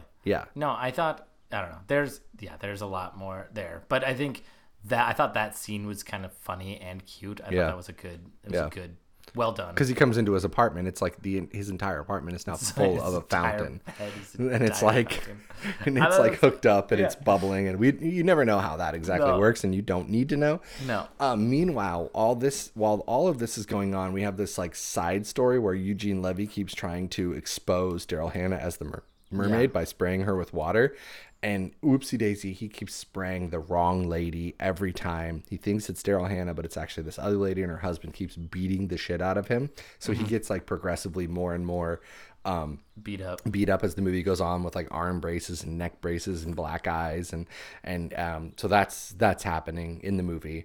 Um, we had Cameron mentioned the uh, dinner with the president for local business Mm-hmm. leaders. Um, Hanks takes Daryl Hannah with him. There's also the other dinner where they eat lobster. That's that's this dinner, isn't it? Or is this No, a different dinner? This is a previous, the previous dinner where they eat lobster. And Right. Did you? Uh, I don't know if you've heard this trivia, but Uh-uh. like, she Daryl Hannah's notorious vegetarian, really and uh, so in order to do that lobster scene, they they not a put, pescatarian, a vegetarian. Yeah, yeah, Because yeah. I hear I hear pescatarians are a thing too. That is, it is a, it is a thing. it's a thing that people are. Okay, fish don't have feelings, I guess. Whatever, fuck them. This is a vegetarian, but they, her, the inside of the lobster is all uh, uh, leeks and like other vegetables. Oh, because But- oh right, because she because she consumes. She this. consumes She's that, like right, yeah. She doesn't just like crack it open how we would eat a Yeah, yeah, lobster. yeah, she She's just like consumes it. crunching shells and all. But but the funny thing is, is they like use a real lobster shell. What's like point like this this is like this is the part so, that like so she doesn't want to eat lobster, so they give her fake lobster meat, but they put it inside a real lobster yeah. shell. Why? And then I guess she was like crying a bunch after Oh. the shot because like she had to like tear apart this like lobster, which I'm oh, just that's like messed up, dude. Well, I'm also like, you put so much effort into like prosthetics. You made a mermaid. Couldn't, you couldn't fucking make a fake lobster shell. like I easy. It feel like that is easy. Yeah, I feel like that would have been uh, easier. This is a good moment for me to bring up my other trivia point because you said she was crying between takes. Be- after that, I guess. yeah, Okay, supposedly. so- supposedly, I don't know. If that's okay, true, okay. I mean, it like, could be an apocryphal story, Yeah. but maybe not. Um, in the very beginning of the film, when child Tom Hanks jumps into the water and is saved by child Daryl Hannah, the mermaid, and then he's rescued and put back on the boat, and and child mermaid is crying, Crying, is yeah. waving goodbye. Did you read about why she's crying? The actress is crying, and people told her, "Great job acting. You did a good job." No. She's crying because she was not comfortable with being topless as a child would be. She didn't she said she didn't even wear bikinis when she went to the beach at that age. And yet, when it was time to shoot the scene, uh, Ron Howard gets on the bullhorn and says, calls her name, says, I need you topless and in the water for the scene. So she's bawling her eyes out because she's embarrassed to be seen by all these you know, uh, Jesus people as they Christ, film this fucking movie. And anybody who's ever been on a set or seen a film being made, there's a lot of people behind the camera, Holy a lot. So this little girl crying as Tom. Hanks is being taken away, she's actually just crying because like 35 people are staring at her. So Yeah. that's fucked up as fuck. Uh, so Ron Howard, if you're listening, why you gotta make people cry for your art, dude? That's That messed up. pretty. That's make g- give give the kid a swimsuit and make fake lobsters. All right, it's not that hard. Those are really. That's really Anyway, so this all happens. We have around this time. This is when Hank's on. He's he's real happy. Everything's going great Mm-hmm. for him. We have the scene where he plays racquetball with John Candy because John Candy never really meets um, Madison the Mermaid until like right at the end. Um, but they go play racquetball together at one point in this club, which I thought this was weird for two for one major reason, which was like anybody who's ever been in the throes of love, which I know it's kind of ill defined or whatever. It's like you really don't want to be apart from the person. Like I, I've when I was falling in love with my wife, not to make this about us, like I abandoned a film that I was making, and the mm-hmm. and the cast and the crew were very angry at me, rightfully so. I just fell off the face of the mm-hmm. earth for like three months while I was falling in love. So like the fact that Tom Hanks is like, you do whatever you do, I'm gonna go play racquetball at the club is very weird to me. They only have six days together, yet he, leaves, for several hours to watch TV. to go play racquetball. yeah. But anyway, the scene Totally. I mean, like, I get it if he was like needed to do something at work it's different. really briefly, but like if he's just gonna go He's play just going fucking racquetball with dicking fucking around with his brother and like smoking cigarettes and shit. and John Candy's fucking smoking cigarettes and playing racquetball and drinking beers. Yeah. And I love like the cast of people that they have just sleeping on the bleachers Mm-hmm. behind the fucking racquetball thing. I was like, even though yes, I agree with you, this is really fucking dumb. It doesn't make any sense. But they need more of those like friend shots. they need more of those brother Yeah, that, like, moments. kind of like- this is John Candy being like, "You seem happy." Also, introducing the idea of a dinner we're gonna go to, yeah, yeah, yeah. where the president will be there. Yeah, yeah. And then Tom Hanks says, "Can I bring Madison?" Yeah. And he's like, "You're in love," you know. So I get. There's another way to do this where he's not just like ditching the woman of his dreams for like five hours to go fuck around with his brother, but I get why it needed to be in the movie, uh, kind of yeah. piece of trivia here. John Candy, apparently consummate professional, IRL, shows up late the day that they film the racquetball scene. Everybody's waiting for him. This is out of character. He apologizes to Ron Howard. I'm sorry I'm late, Ron. But I was out last night drinking. I ran into Jack Nicholson. He started feeding me drinks. I just came from the bar. I've been out drinking all night with Jack Nicholson, trying to tell him I gotta go and I'm filming a movie. And Jack Nicholson says, "You got this, kid. Don't worry." so when he was filming that racquetball scene, he actually was drunk as fuck. I kind of, I kind of like that actually. You can tell. Because you could tell he like leans against that wall and he's like, He dude, my heart is pounding like a fucking jackrabbit. Yeah. You're like, yeah, it probably is. And the whole thing where he he serves the racquetball, hits the wall, and then hits him into the head in in the head. One take. And they were like, "We got it. You're good. Go lay down." I actually like that a lot. That's Yeah. actually pretty cool. that's kinda because that's yeah. I mean, it kind of feels like that. I mean, I don't know, John. I I do think that he's a fun presence in this movie. Are you not a candy man? I'm not a huge. I'm not a candy man myself. This is what I mean. Like, if you're out there and you love John Candy, send your hate mail to David Faber at cityofporttownsend.gov. I'm just kidding. I, I I've never really gotten the candy appeal. No, I, I I- just I didn't grow up with him. My dad No. wasn't a candy man, so I didn't get the candy like the candy. Sit, Totally. Sit down on my knee, son. We're gonna tell you why John Candy is great. No, and I and I feel like he so during that I feel like during that time period you had a lot of kind of like big physical comedy guys. Yeah. And they were like John Candy, you know, Chris Farley as well Yeah. was in that same kind of era. And I always found like Chris Farley way more funny. But I that that being said though, He's like, like, ni- more 90s, but yeah, Yeah, he's yeah, for sure. definitely kind of of the same vein. Yeah, and and I and I I will say that like there are movies where John Candy does like Home Alone. Yeah, he's me. great. Like, dude, I- Home Alone when he's the Yes. polka player, Polka fucking ki- the great. polka king. Yeah, great. Uh, I think he is a total fucking sleazeball in this movie. Yeah, and it is totally like is.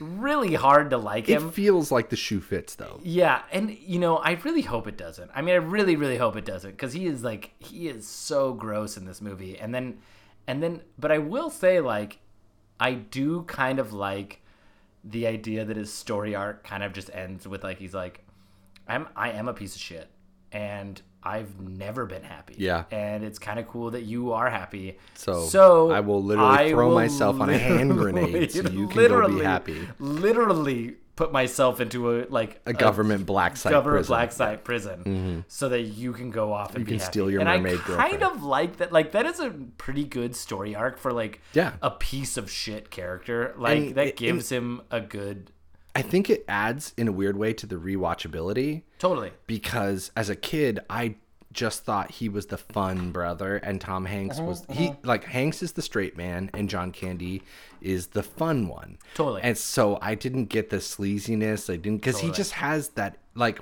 I'm not a candy man, but he does have fun guy energy. Totally. And I bet you dollars to donuts that if I would have met John Candy at a bar or whatever, I would have thought this guy's pretty fucking. He seems. Mm. He would have been super fun to Yeah, hang out with. so he seems like the kind of guy who would be. it so adds to the with. rewatchability would because there's chasing girls, growling with him. He would have been. he's sleeping. I'd be over there sleeping on the bar, dude. Uh, but like, and my wife doesn't even listen to this show, and I still have to keep up the facade. But like, this guy, you know, you learn things about him on the rewatch. You know, I did at least. Like, John Candy was a different character from when I saw him as a kid this time around. So the rewatchability is there in that way. Like, this movie ages with you. Totally, Like in, totally. in, in various ways. So like if you haven't seen Splash since you were young, which Mm-hmm. I suspect is kind of a lot of people because they feel like they know this movie a lot better than they actually do, John Candy's characters ha- weirdly has depth. He comes across one way and then at the end reveals that he's actually living a lie Totally. and it totally changes his entire performance and the way you view it. And yet he and, and he like loves his brother because his brother has like confidence that he actually can do his job even though he doesn't feel like he can do his job which are like they like kind of Yeah. touch on that in a weird way because he's like oh i got this big client and Yeah. it's like i think you can handle the lawyer stuff and he's Yeah. kind of like you do think i can handle like Yeah. like he has this like super he has like a lot of weird deep complexes going on that are that first like, son totally okay i have a little Yeah. sister you Yeah. have a little brother so you might I, i'm not going to put you on the spot but like there in some families there's a lot of like there's a lot of pressure put on the first son Mm-hmm.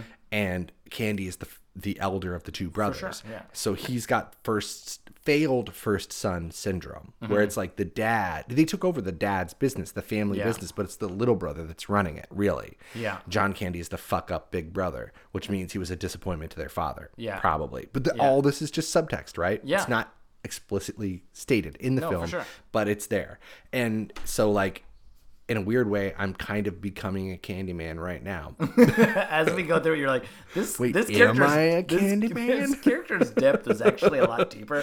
Like I know because you come across it and it is like he's got you're like this guy's Yeah. a piece of shit. Yeah. it's very sleazy. But I I do think that like you know hoping that it's not really like a that's really who Candy was. But I mean at the same time he's like, playing this character pretty damn well though. no, it is it is uh an interesting sto- a interestingly deep story arc for a very kind of slapstick comedy almost. you know? Totally. So we have Daryl Hannah refusing to. We have a scene where Hanks is like, "Oh, maybe I am in love." They go ice skating, mm-hmm. and he does the whole like, "Maybe we should get married." Mm-hmm. She's like, "Nah, dog." Like Randy Jackson. Imagine your best Randy Jackson. It's a no for me. Nah, dog. Anyway, uh, and he gets real mad and he's being an asshole about it. You're shaking your head, but you know it's true.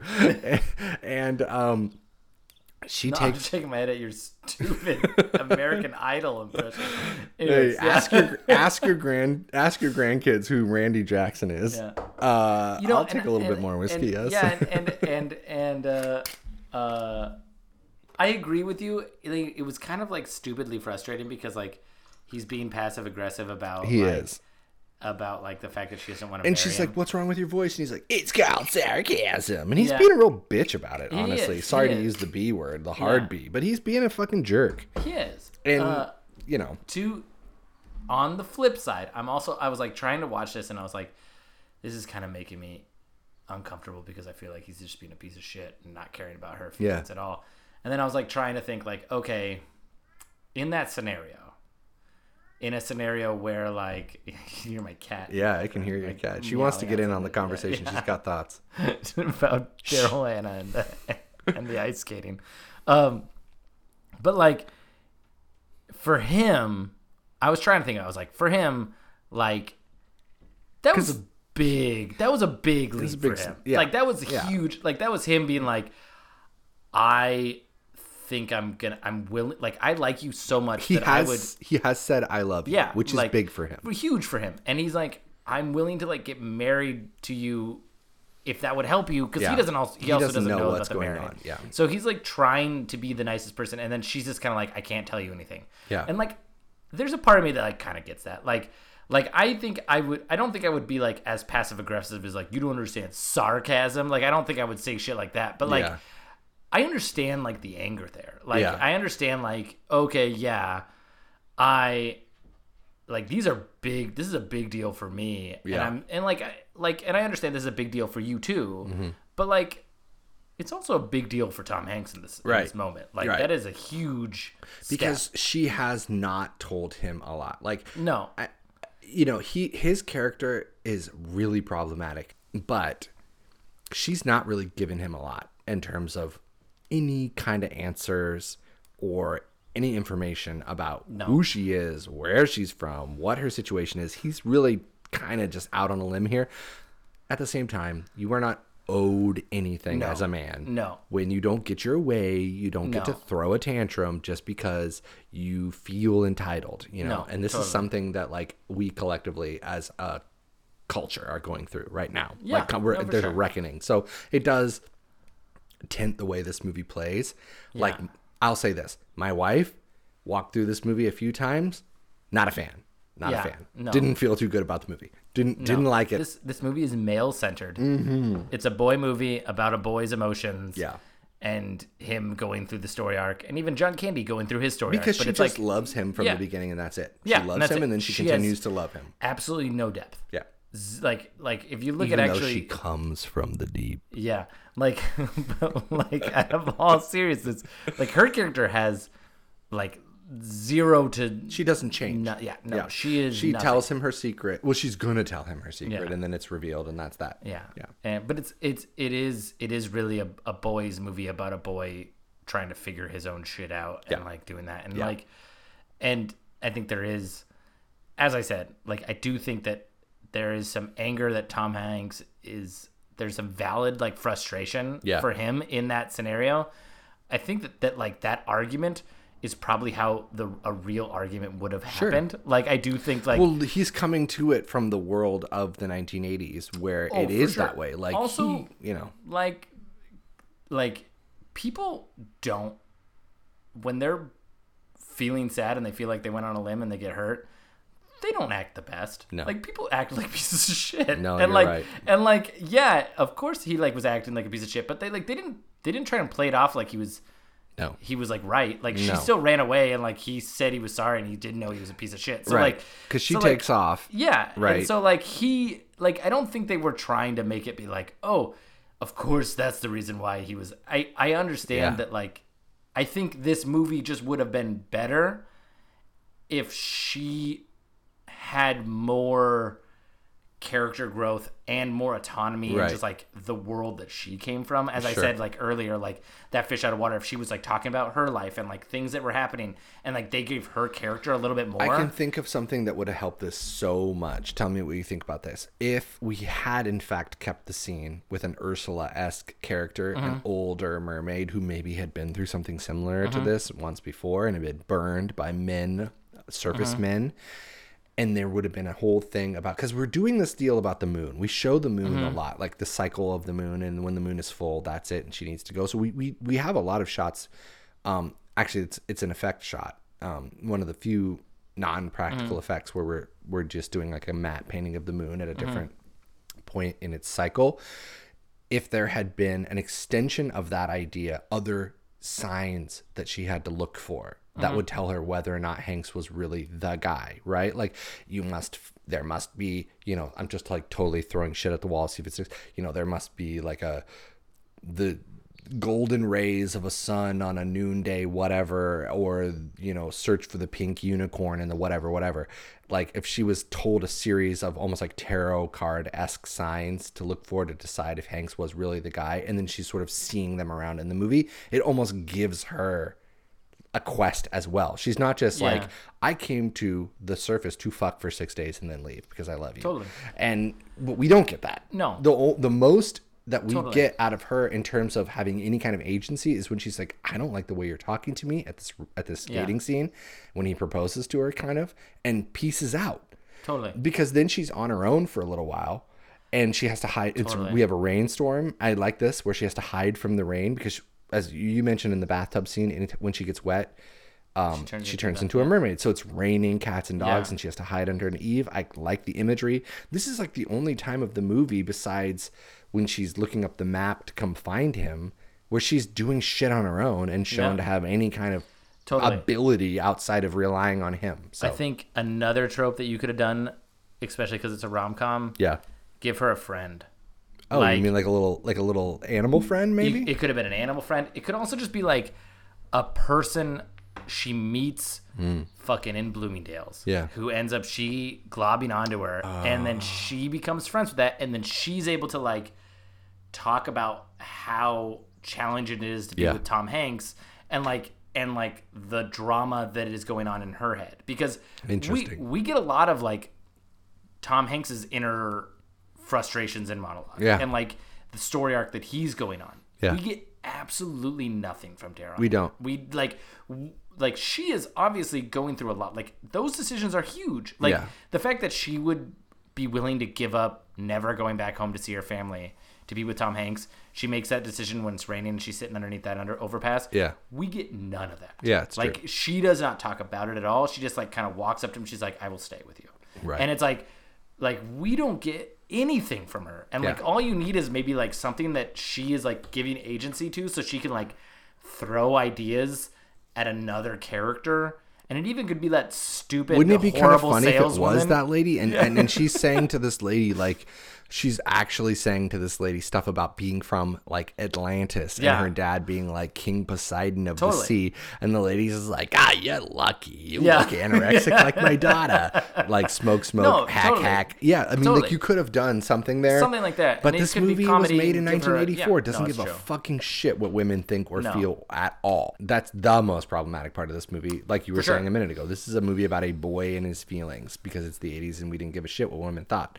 Totally, it is a This and that's and that's why you know I have a hard time putting this in like, I guess it is you know a, a rom com status, but it does it really is just like a boy's romantic Yeah. journey. Yeah. it is not at all. No. it has nothing to do with her character. All of the women characters in this in this movie, Mm-hmm. all of the women characters are either struck by lightning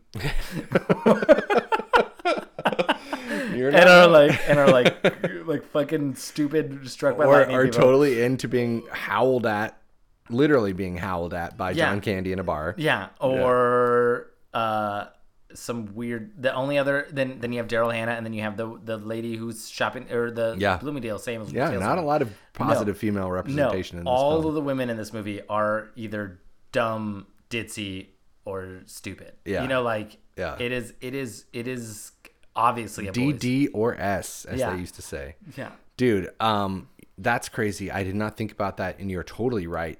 Uh, so black mark against Splash in that regard. for sure. Um, for sure. But I mean, you know, that, yet that I being said, bet we're I- also watching a movie from the '80s, so We like, are it watching a movie is- from the '80s, and I wonder. I I wish, um, in hindsight, we should have had a, a female guest We probably uh, should have. host for this film, um, because I would love to hear from. Um, I would love to hear from the fairer sex some interpretations of this movie. uh, because I feel like we're just doing a lot of like projecting. It's great to watch a movie that has no women representation and, And hear a bunch of men about it. projecting about how they feel about the women's representation. So if you're still listening at this point, Cameron and I are going to drink Take some whiskey to whiskey. punish ourselves for our sins. Mm-hmm. I'm going to turn off this alarm that's telling me to brush my son's teeth. anyways, And um, we are going to move on to the scene with the presidential dinner.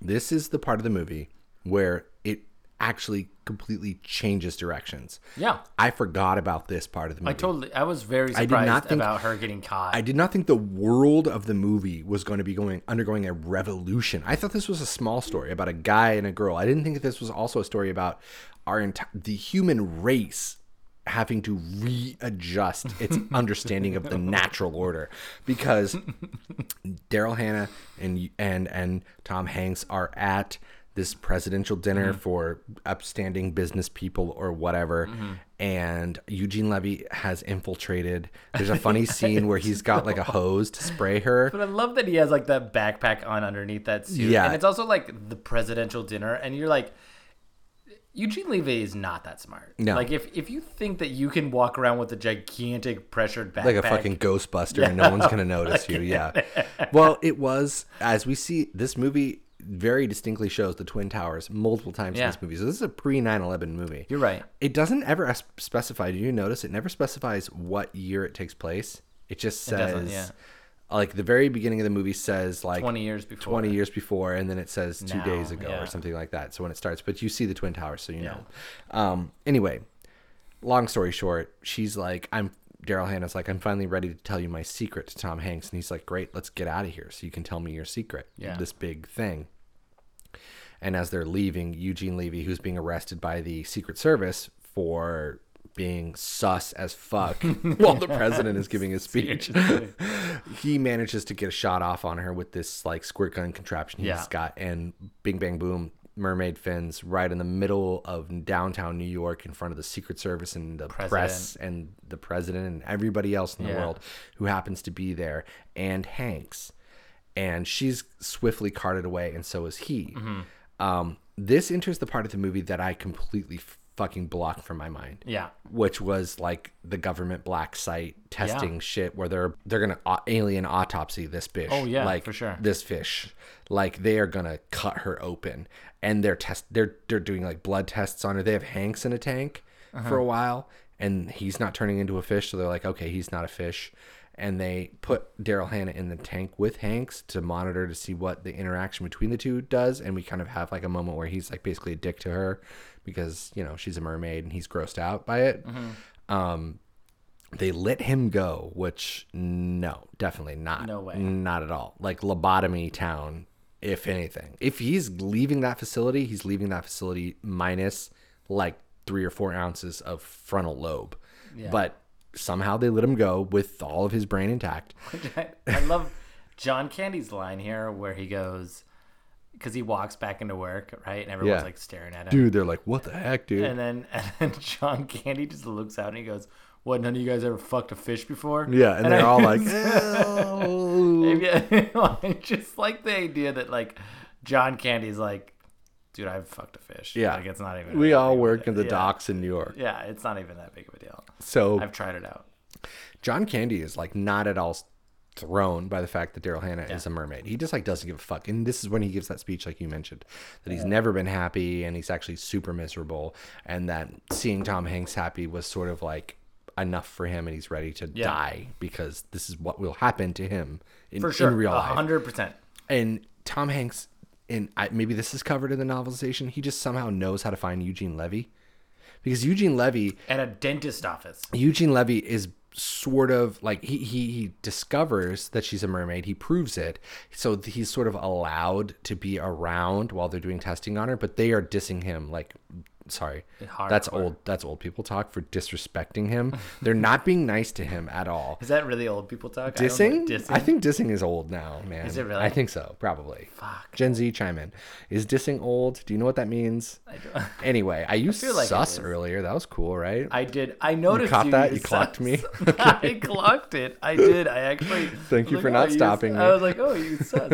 Uh, I told you I've been watching that show that's got all that kind of Gen Z lingo in it. I've been picking it up, dude. The vibe, I've, I'm fucking passing the vibe check Oh, over here. But yeah, that's anyway, a new, that's a, a new thing with uh, glizzies. Do you know glizzy? You know what a glizzy is? dude, don't talk to me like I don't know what a glizzy Yeah, is. What right. is a glizzy? It's a hot dog. For real, I don't know. It's a hot dog. Why?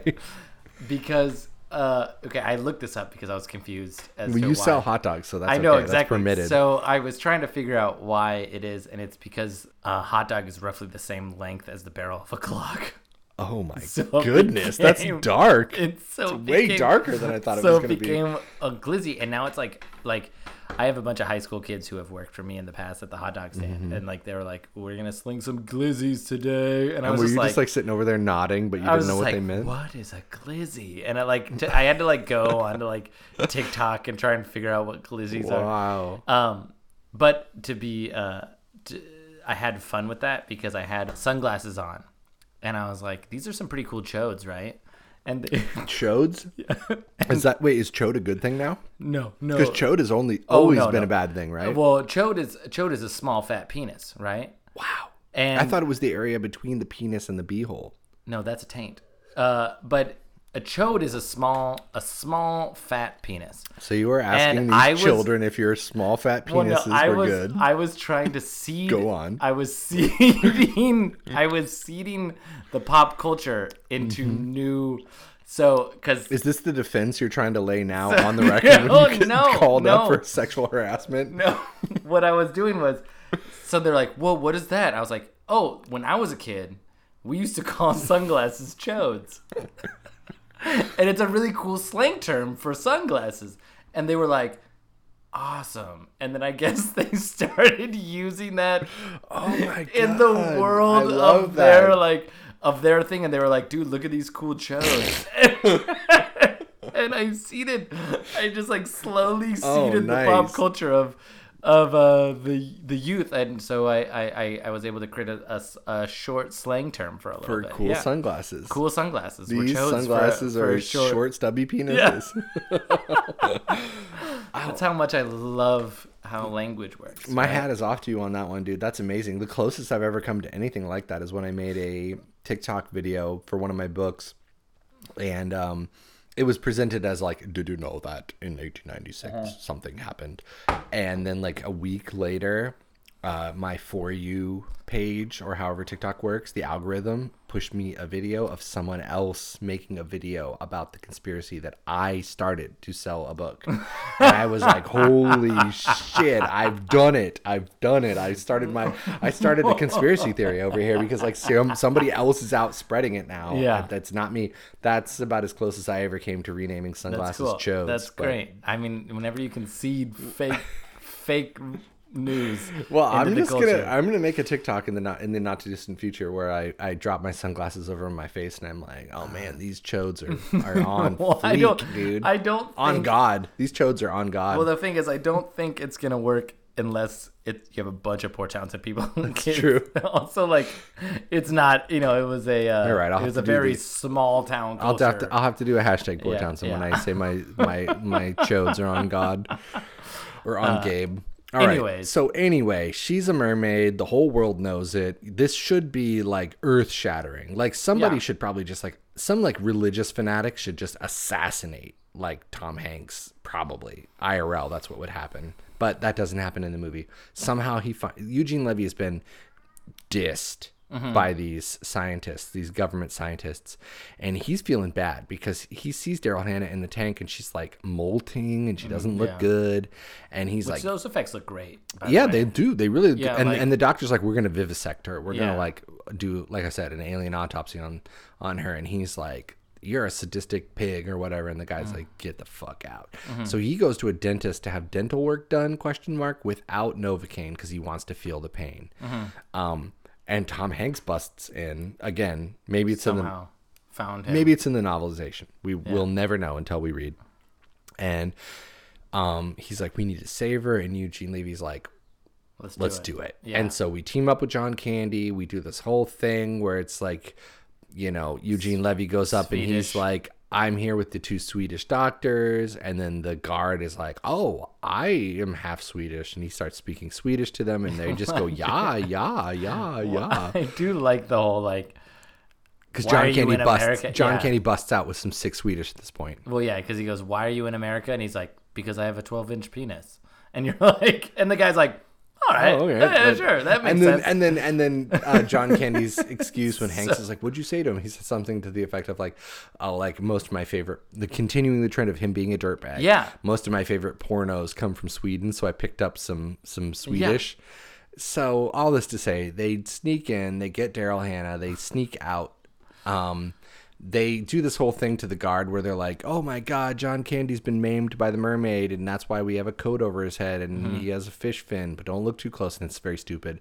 And they get in the car. Oh, and we, we also, like John Candy and Daryl Hannah have very different body sizes. Yeah. that that fucking military dude like is dumb I, as fuck. I don't want to be like you know I'm not shaming anybody. I've got some extra lbs on me for sure, but like Tom Hanks and Eugene Levy are not carrying John Candy no, like like that.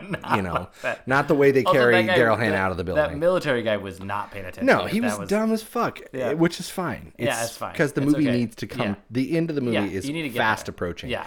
Um, I do like the line though when he's in the dentist office and you know Tom Hanks comes up to Eugene Levy and he goes he says something like he's angry and then Eugene Levy's like I'm really actually a good person if I had any friends you could ask them yeah, and I'm, I, like, yeah, another. I like that line I was like that was pretty good it's pretty funny. was pretty good. And th- it's so crazy to me, like thinking of like Johnny Rose. yeah Like, no for talk sure about a glow up, dude. Yeah. Eugene Levy is a handsome fucking man. Yeah. And in this movie, he's not. And No. it's just like, wow. Like, he just, he just so.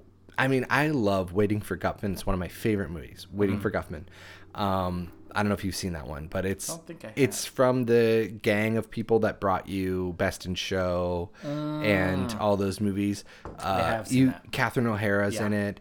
Um, it's the one of the small town theater group, Yeah. and they think Yeah. the big Broadway critic is coming to watch their their movie. Yeah. Um, Eugene Levy is in that as well, and he's super fucking funny. Uh, and he's also in Best in Show, and he's really Eugene fucking Levy funny. has knocked it out of the park in almost every single thing He's the best part of every one of those American Yeah, Pie movies, for sure. Like by, a mile I don't even want to say a country mile doesn't yeah. even come close to. it. No, for sure. Yeah. Like he is in almost everything he does. I mean, that being said, Schitt's Creek is amazing from Yeah. all the cast. Yeah. I mean, like the all the cast is but great. But it's like, anchored by him and Catherine O'Hara. I mean, that's it is interesting because I remember like when I first started Schitt's Creek, I think I watched like three episodes and I kind of was like, Same. yeah, and I was like, uh, and then like I went back and watched it. I was like, this is the best fucking Mm-hmm. yeah show ever. i was I, I i watched a couple and i was like it's not for me i don't care for it Yeah. and then i i, I just kept hearing people saying no it's really really good it's really really good and and i, I and you know not to be Yeah. like beating the writer drum too much like i my i'm not ridiculously proud of my first book even though it's maybe my best-selling book yeah. And I know what it's like to not have the first thing you've done be an accurate representation of your overall Yeah, abilities. sure. So I was like, I need to move past whatever kind of first impressions aren't clicking for me and see what happens. And sure enough, it just Mm-hmm. Totally. Immediately they- it they just hit their- it just they hit their yeah, stride for yeah. sure. And I love that show, and I've seen it all the way through a couple times. Yeah. And Eugene Levy is incredible. Yeah. And he is handsome and suave. And in this movie, he's not those things, and yet he's still magnetic as fuck. You can't take Yeah. your eyes off him. No. he's he's comedy gold, and so he helps them orchestrate this this heist of the mermaid. Yeah. this is our earlier Guantanamo joke where when the the scientists come, the actual Swedish scientists come with Dr. Ross, who's leading the government's investigation into the mermaid, and it's just John Candy pretending to fish in the Mm-hmm. tank, and that's like that is the last time John Candy is ever seen outside of handcuffs and an orange jumpsuit. Yeah, like, no because for the rest of his life, that Dude, man is in yeah. a government black site prison For sure. And then shortly after Eugene Levy, because they're Eugene Levy and um, Tom Hanks and Daryl Hannah are cruising through the city. I do like that he like gets out of the car. He Yeah. has like a little redemption. He's, like, I'm gonna stop because they're getting chased. Yeah. He's like, I'll hold him off. yeah, and then they like she kisses him, and then he like stands there, and like the, The guard- army's the like army's not slowing down. No, the army. he like- does the whole like Austin Powers guy like standing with his arm out, like no, stop. Yeah. And the army's just like, nah, we're gonna run this guy right like, over. if you die, I don't give a I don't fuck. give a fuck. Yeah. I'll scrape you off the front of my car later on. So he dives out of the way, and he literally dives out of the movie. Yeah. We never see him again, although we know from growing up in America post 9/11, this motherfucker ended up in a black site prison, being forced to listen to like System of the Down at full volume, 24 hours a day until his mind fractures. But uh, Daryl Hannah and Tom Hanks make it to the waterfront. Yeah. There's a helicopter. There's a lot of stuff going on. The army's coming. She says, Come with me. He says, I can't swim. She says, It doesn't matter. Remember when you were a kid and you were in the water with me? How did you feel? And he said, I felt safe. I felt like everything was going to be okay. She's like, It can be like that. Kind of implying that, like, her mermaid magic will make it so he can breathe underwater. Well, I think she kisses him, and then he gets his her ability. he gets breathe like breathing underwater. underwater Yeah. powers. Yeah. So she, but he's like, I, I can't. And she jumps in the water, turns into a mermaid, but she's sort of waiting for him. And he's like whinging. Meanwhile, there's like soldiers bearing Yeah. down on him. And, you know, we know what will happen if Yeah, they capture know, him. Which is like to me, it's like, dude, You're not going back to your regular No. life, dude. You just stole a fucking cryptid from the United States military. They're gonna kill you, guy. Yeah, And they're gonna torture you before they do it. Yeah. So he finally gets the fucking let out and jumps in the water with her, but he can't swim, so he's drowning. But then she comes and saves him.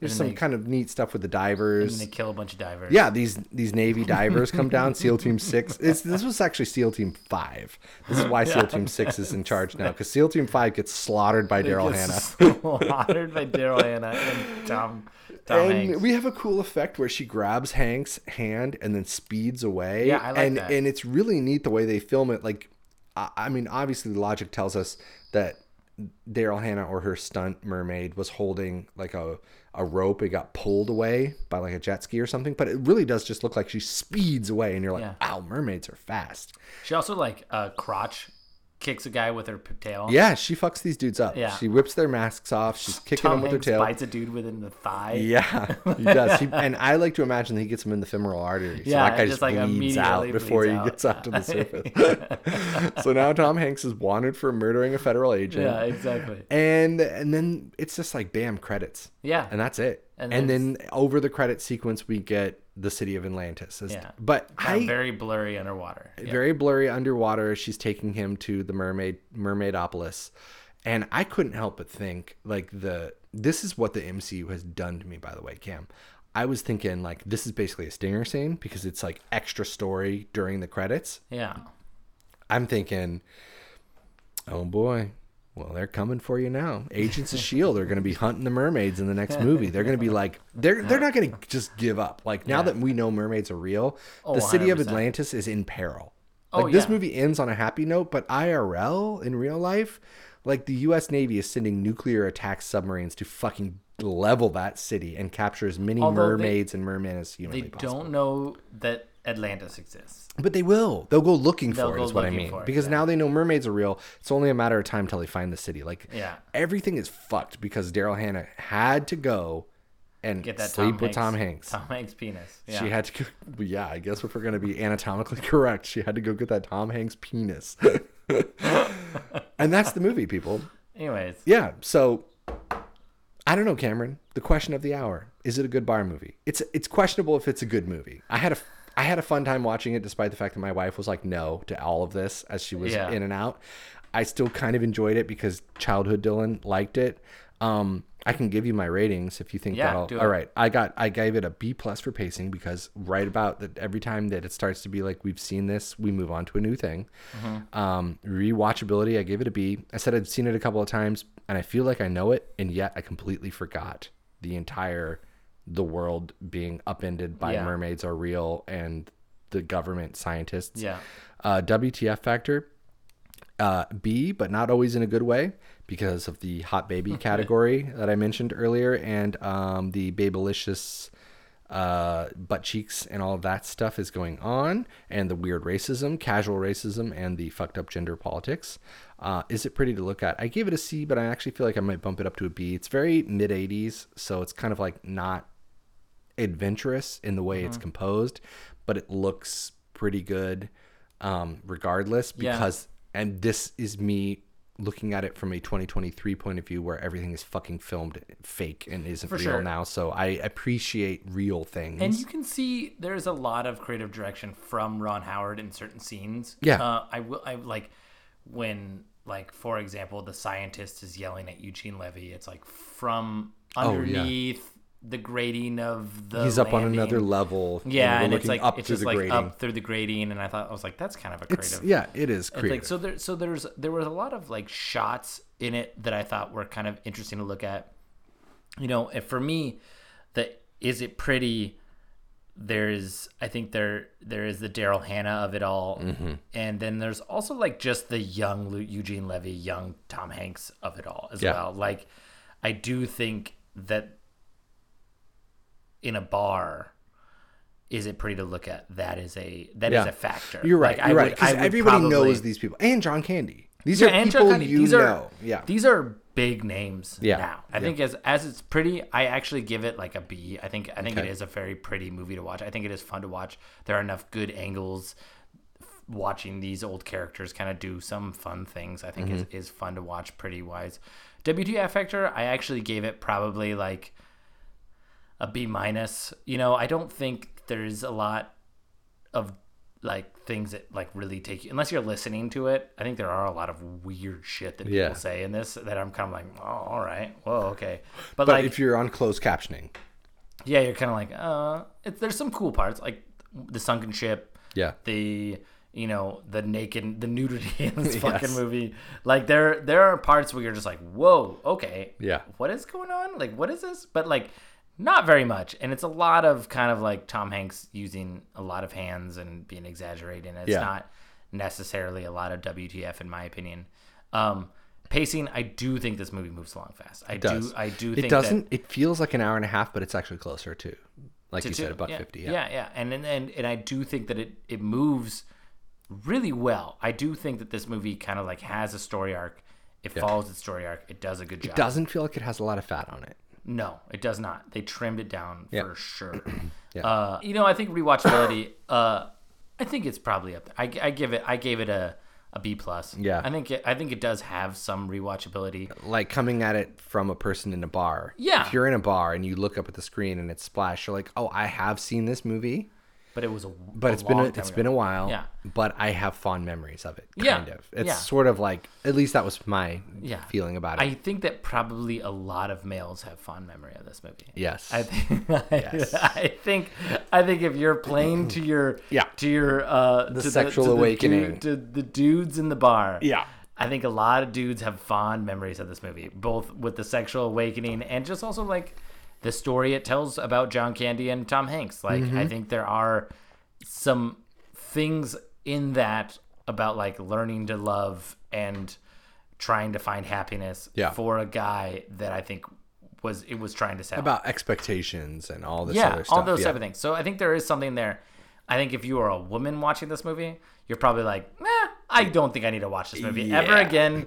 I never needed to watch it to begin with, and I don't think I ever need to watch it ever this again. is a very this is a very man movie and it's funny because uh, the work i still need to do on myself you know in terms of like growing as a human being. Yeah, when when we were banding around ideas for a movie and i was thinking we should do a rom-com i was thinking like let's do a rom-com to kind of open the show up t- you know beyond action movies and these big spectacles Yeah. and these things we've been focusing on kind of and i was thinking like it's not a genre i particularly spend a lot of time on let's open it up and yet it ends up being a very man movie regardless Super a very boy movie. uh this would have been something that i would imagine could have played on spike tv a lot back in the oh, day 100 percent. and yet here I am, like the flaws in me being exposed, you know, being like, oh, this movie might have a broader appeal. And yet, as Mm-hmm. I'm watching it, I'm like, and my and my wife, you know, is providing her commentary. she walks through the room, sexist, misogynistic, Mm-hmm. fuck that guy.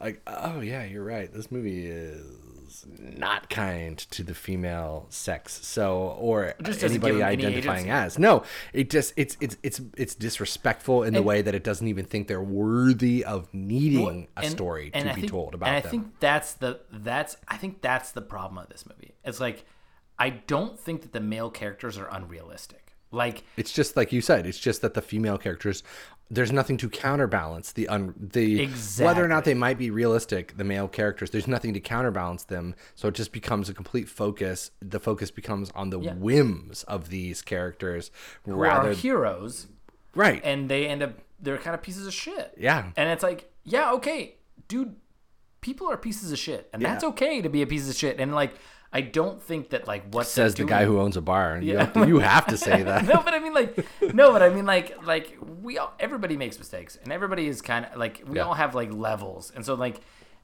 being a being pieces like having aspects of ourselves that we're not proud of Yeah. is normal, Mm-hmm. right? And I think that there that is there's something to be said about that in that movie in this movie in the sense, but at the same time if you don't if you make those people the heroes and there's no repercussions for like their stupidity or their debauchery, then like Yeah. What are you what, left with? Then what are you left with? You're Yeah. left with these guys still being the heroes. What is and the like, message Yeah, of yeah exactly. And Yeah. then and then it becomes misogynistic and sexist. yeah. And so, you just like become they become heroes. that having been said, does this movie pass the bar? Um I think it does very barely for Yeah. me. Like I think it's barely past the bar. you think it squeaks by? I think it squeaks by. I think I would probably turn it on. You know, I think the, effects. the gist, the premise of the, The movie of it is seems very bar. Yeah. Like, I agree with you. I think it's a bar. I think it is a good bar movie. Yeah. I could see myself. I would. En- I would have enjoyed this movie more if I'd been watching it in a bar with a couple of friends and had been able to make fun of it Mm-hmm. when it needed to be made fun of. Enjoy the visuals when they were satisfying and pleasing. Get up and leave when Mm-hmm. I'm bored. Sitting and watching it in my house, not necessarily the most enjoyable experience. Yeah. Not the worst, but not the most enjoyable. Like I people, I liked this more than Ant-Man 3. So make of that what you will. But there you have it, gentle Yeah. listener, dear listener. I'll say I won't steal too much from We Hate Movies, even though I love you guys. Uh, this movie does pass the bar. It squeaks by. Maybe we should maybe we should find a female guest for next one to go for full full just go full on. Well, you said it, so now we have to do it. so we'll be back next episode with a newer movie and potentially a guest to help us dissect it to determine if it passes the bar. What do you say, Cameron? Should we get out of here while we have a shred of self respect left? Sounds good. All right. Later, everyone.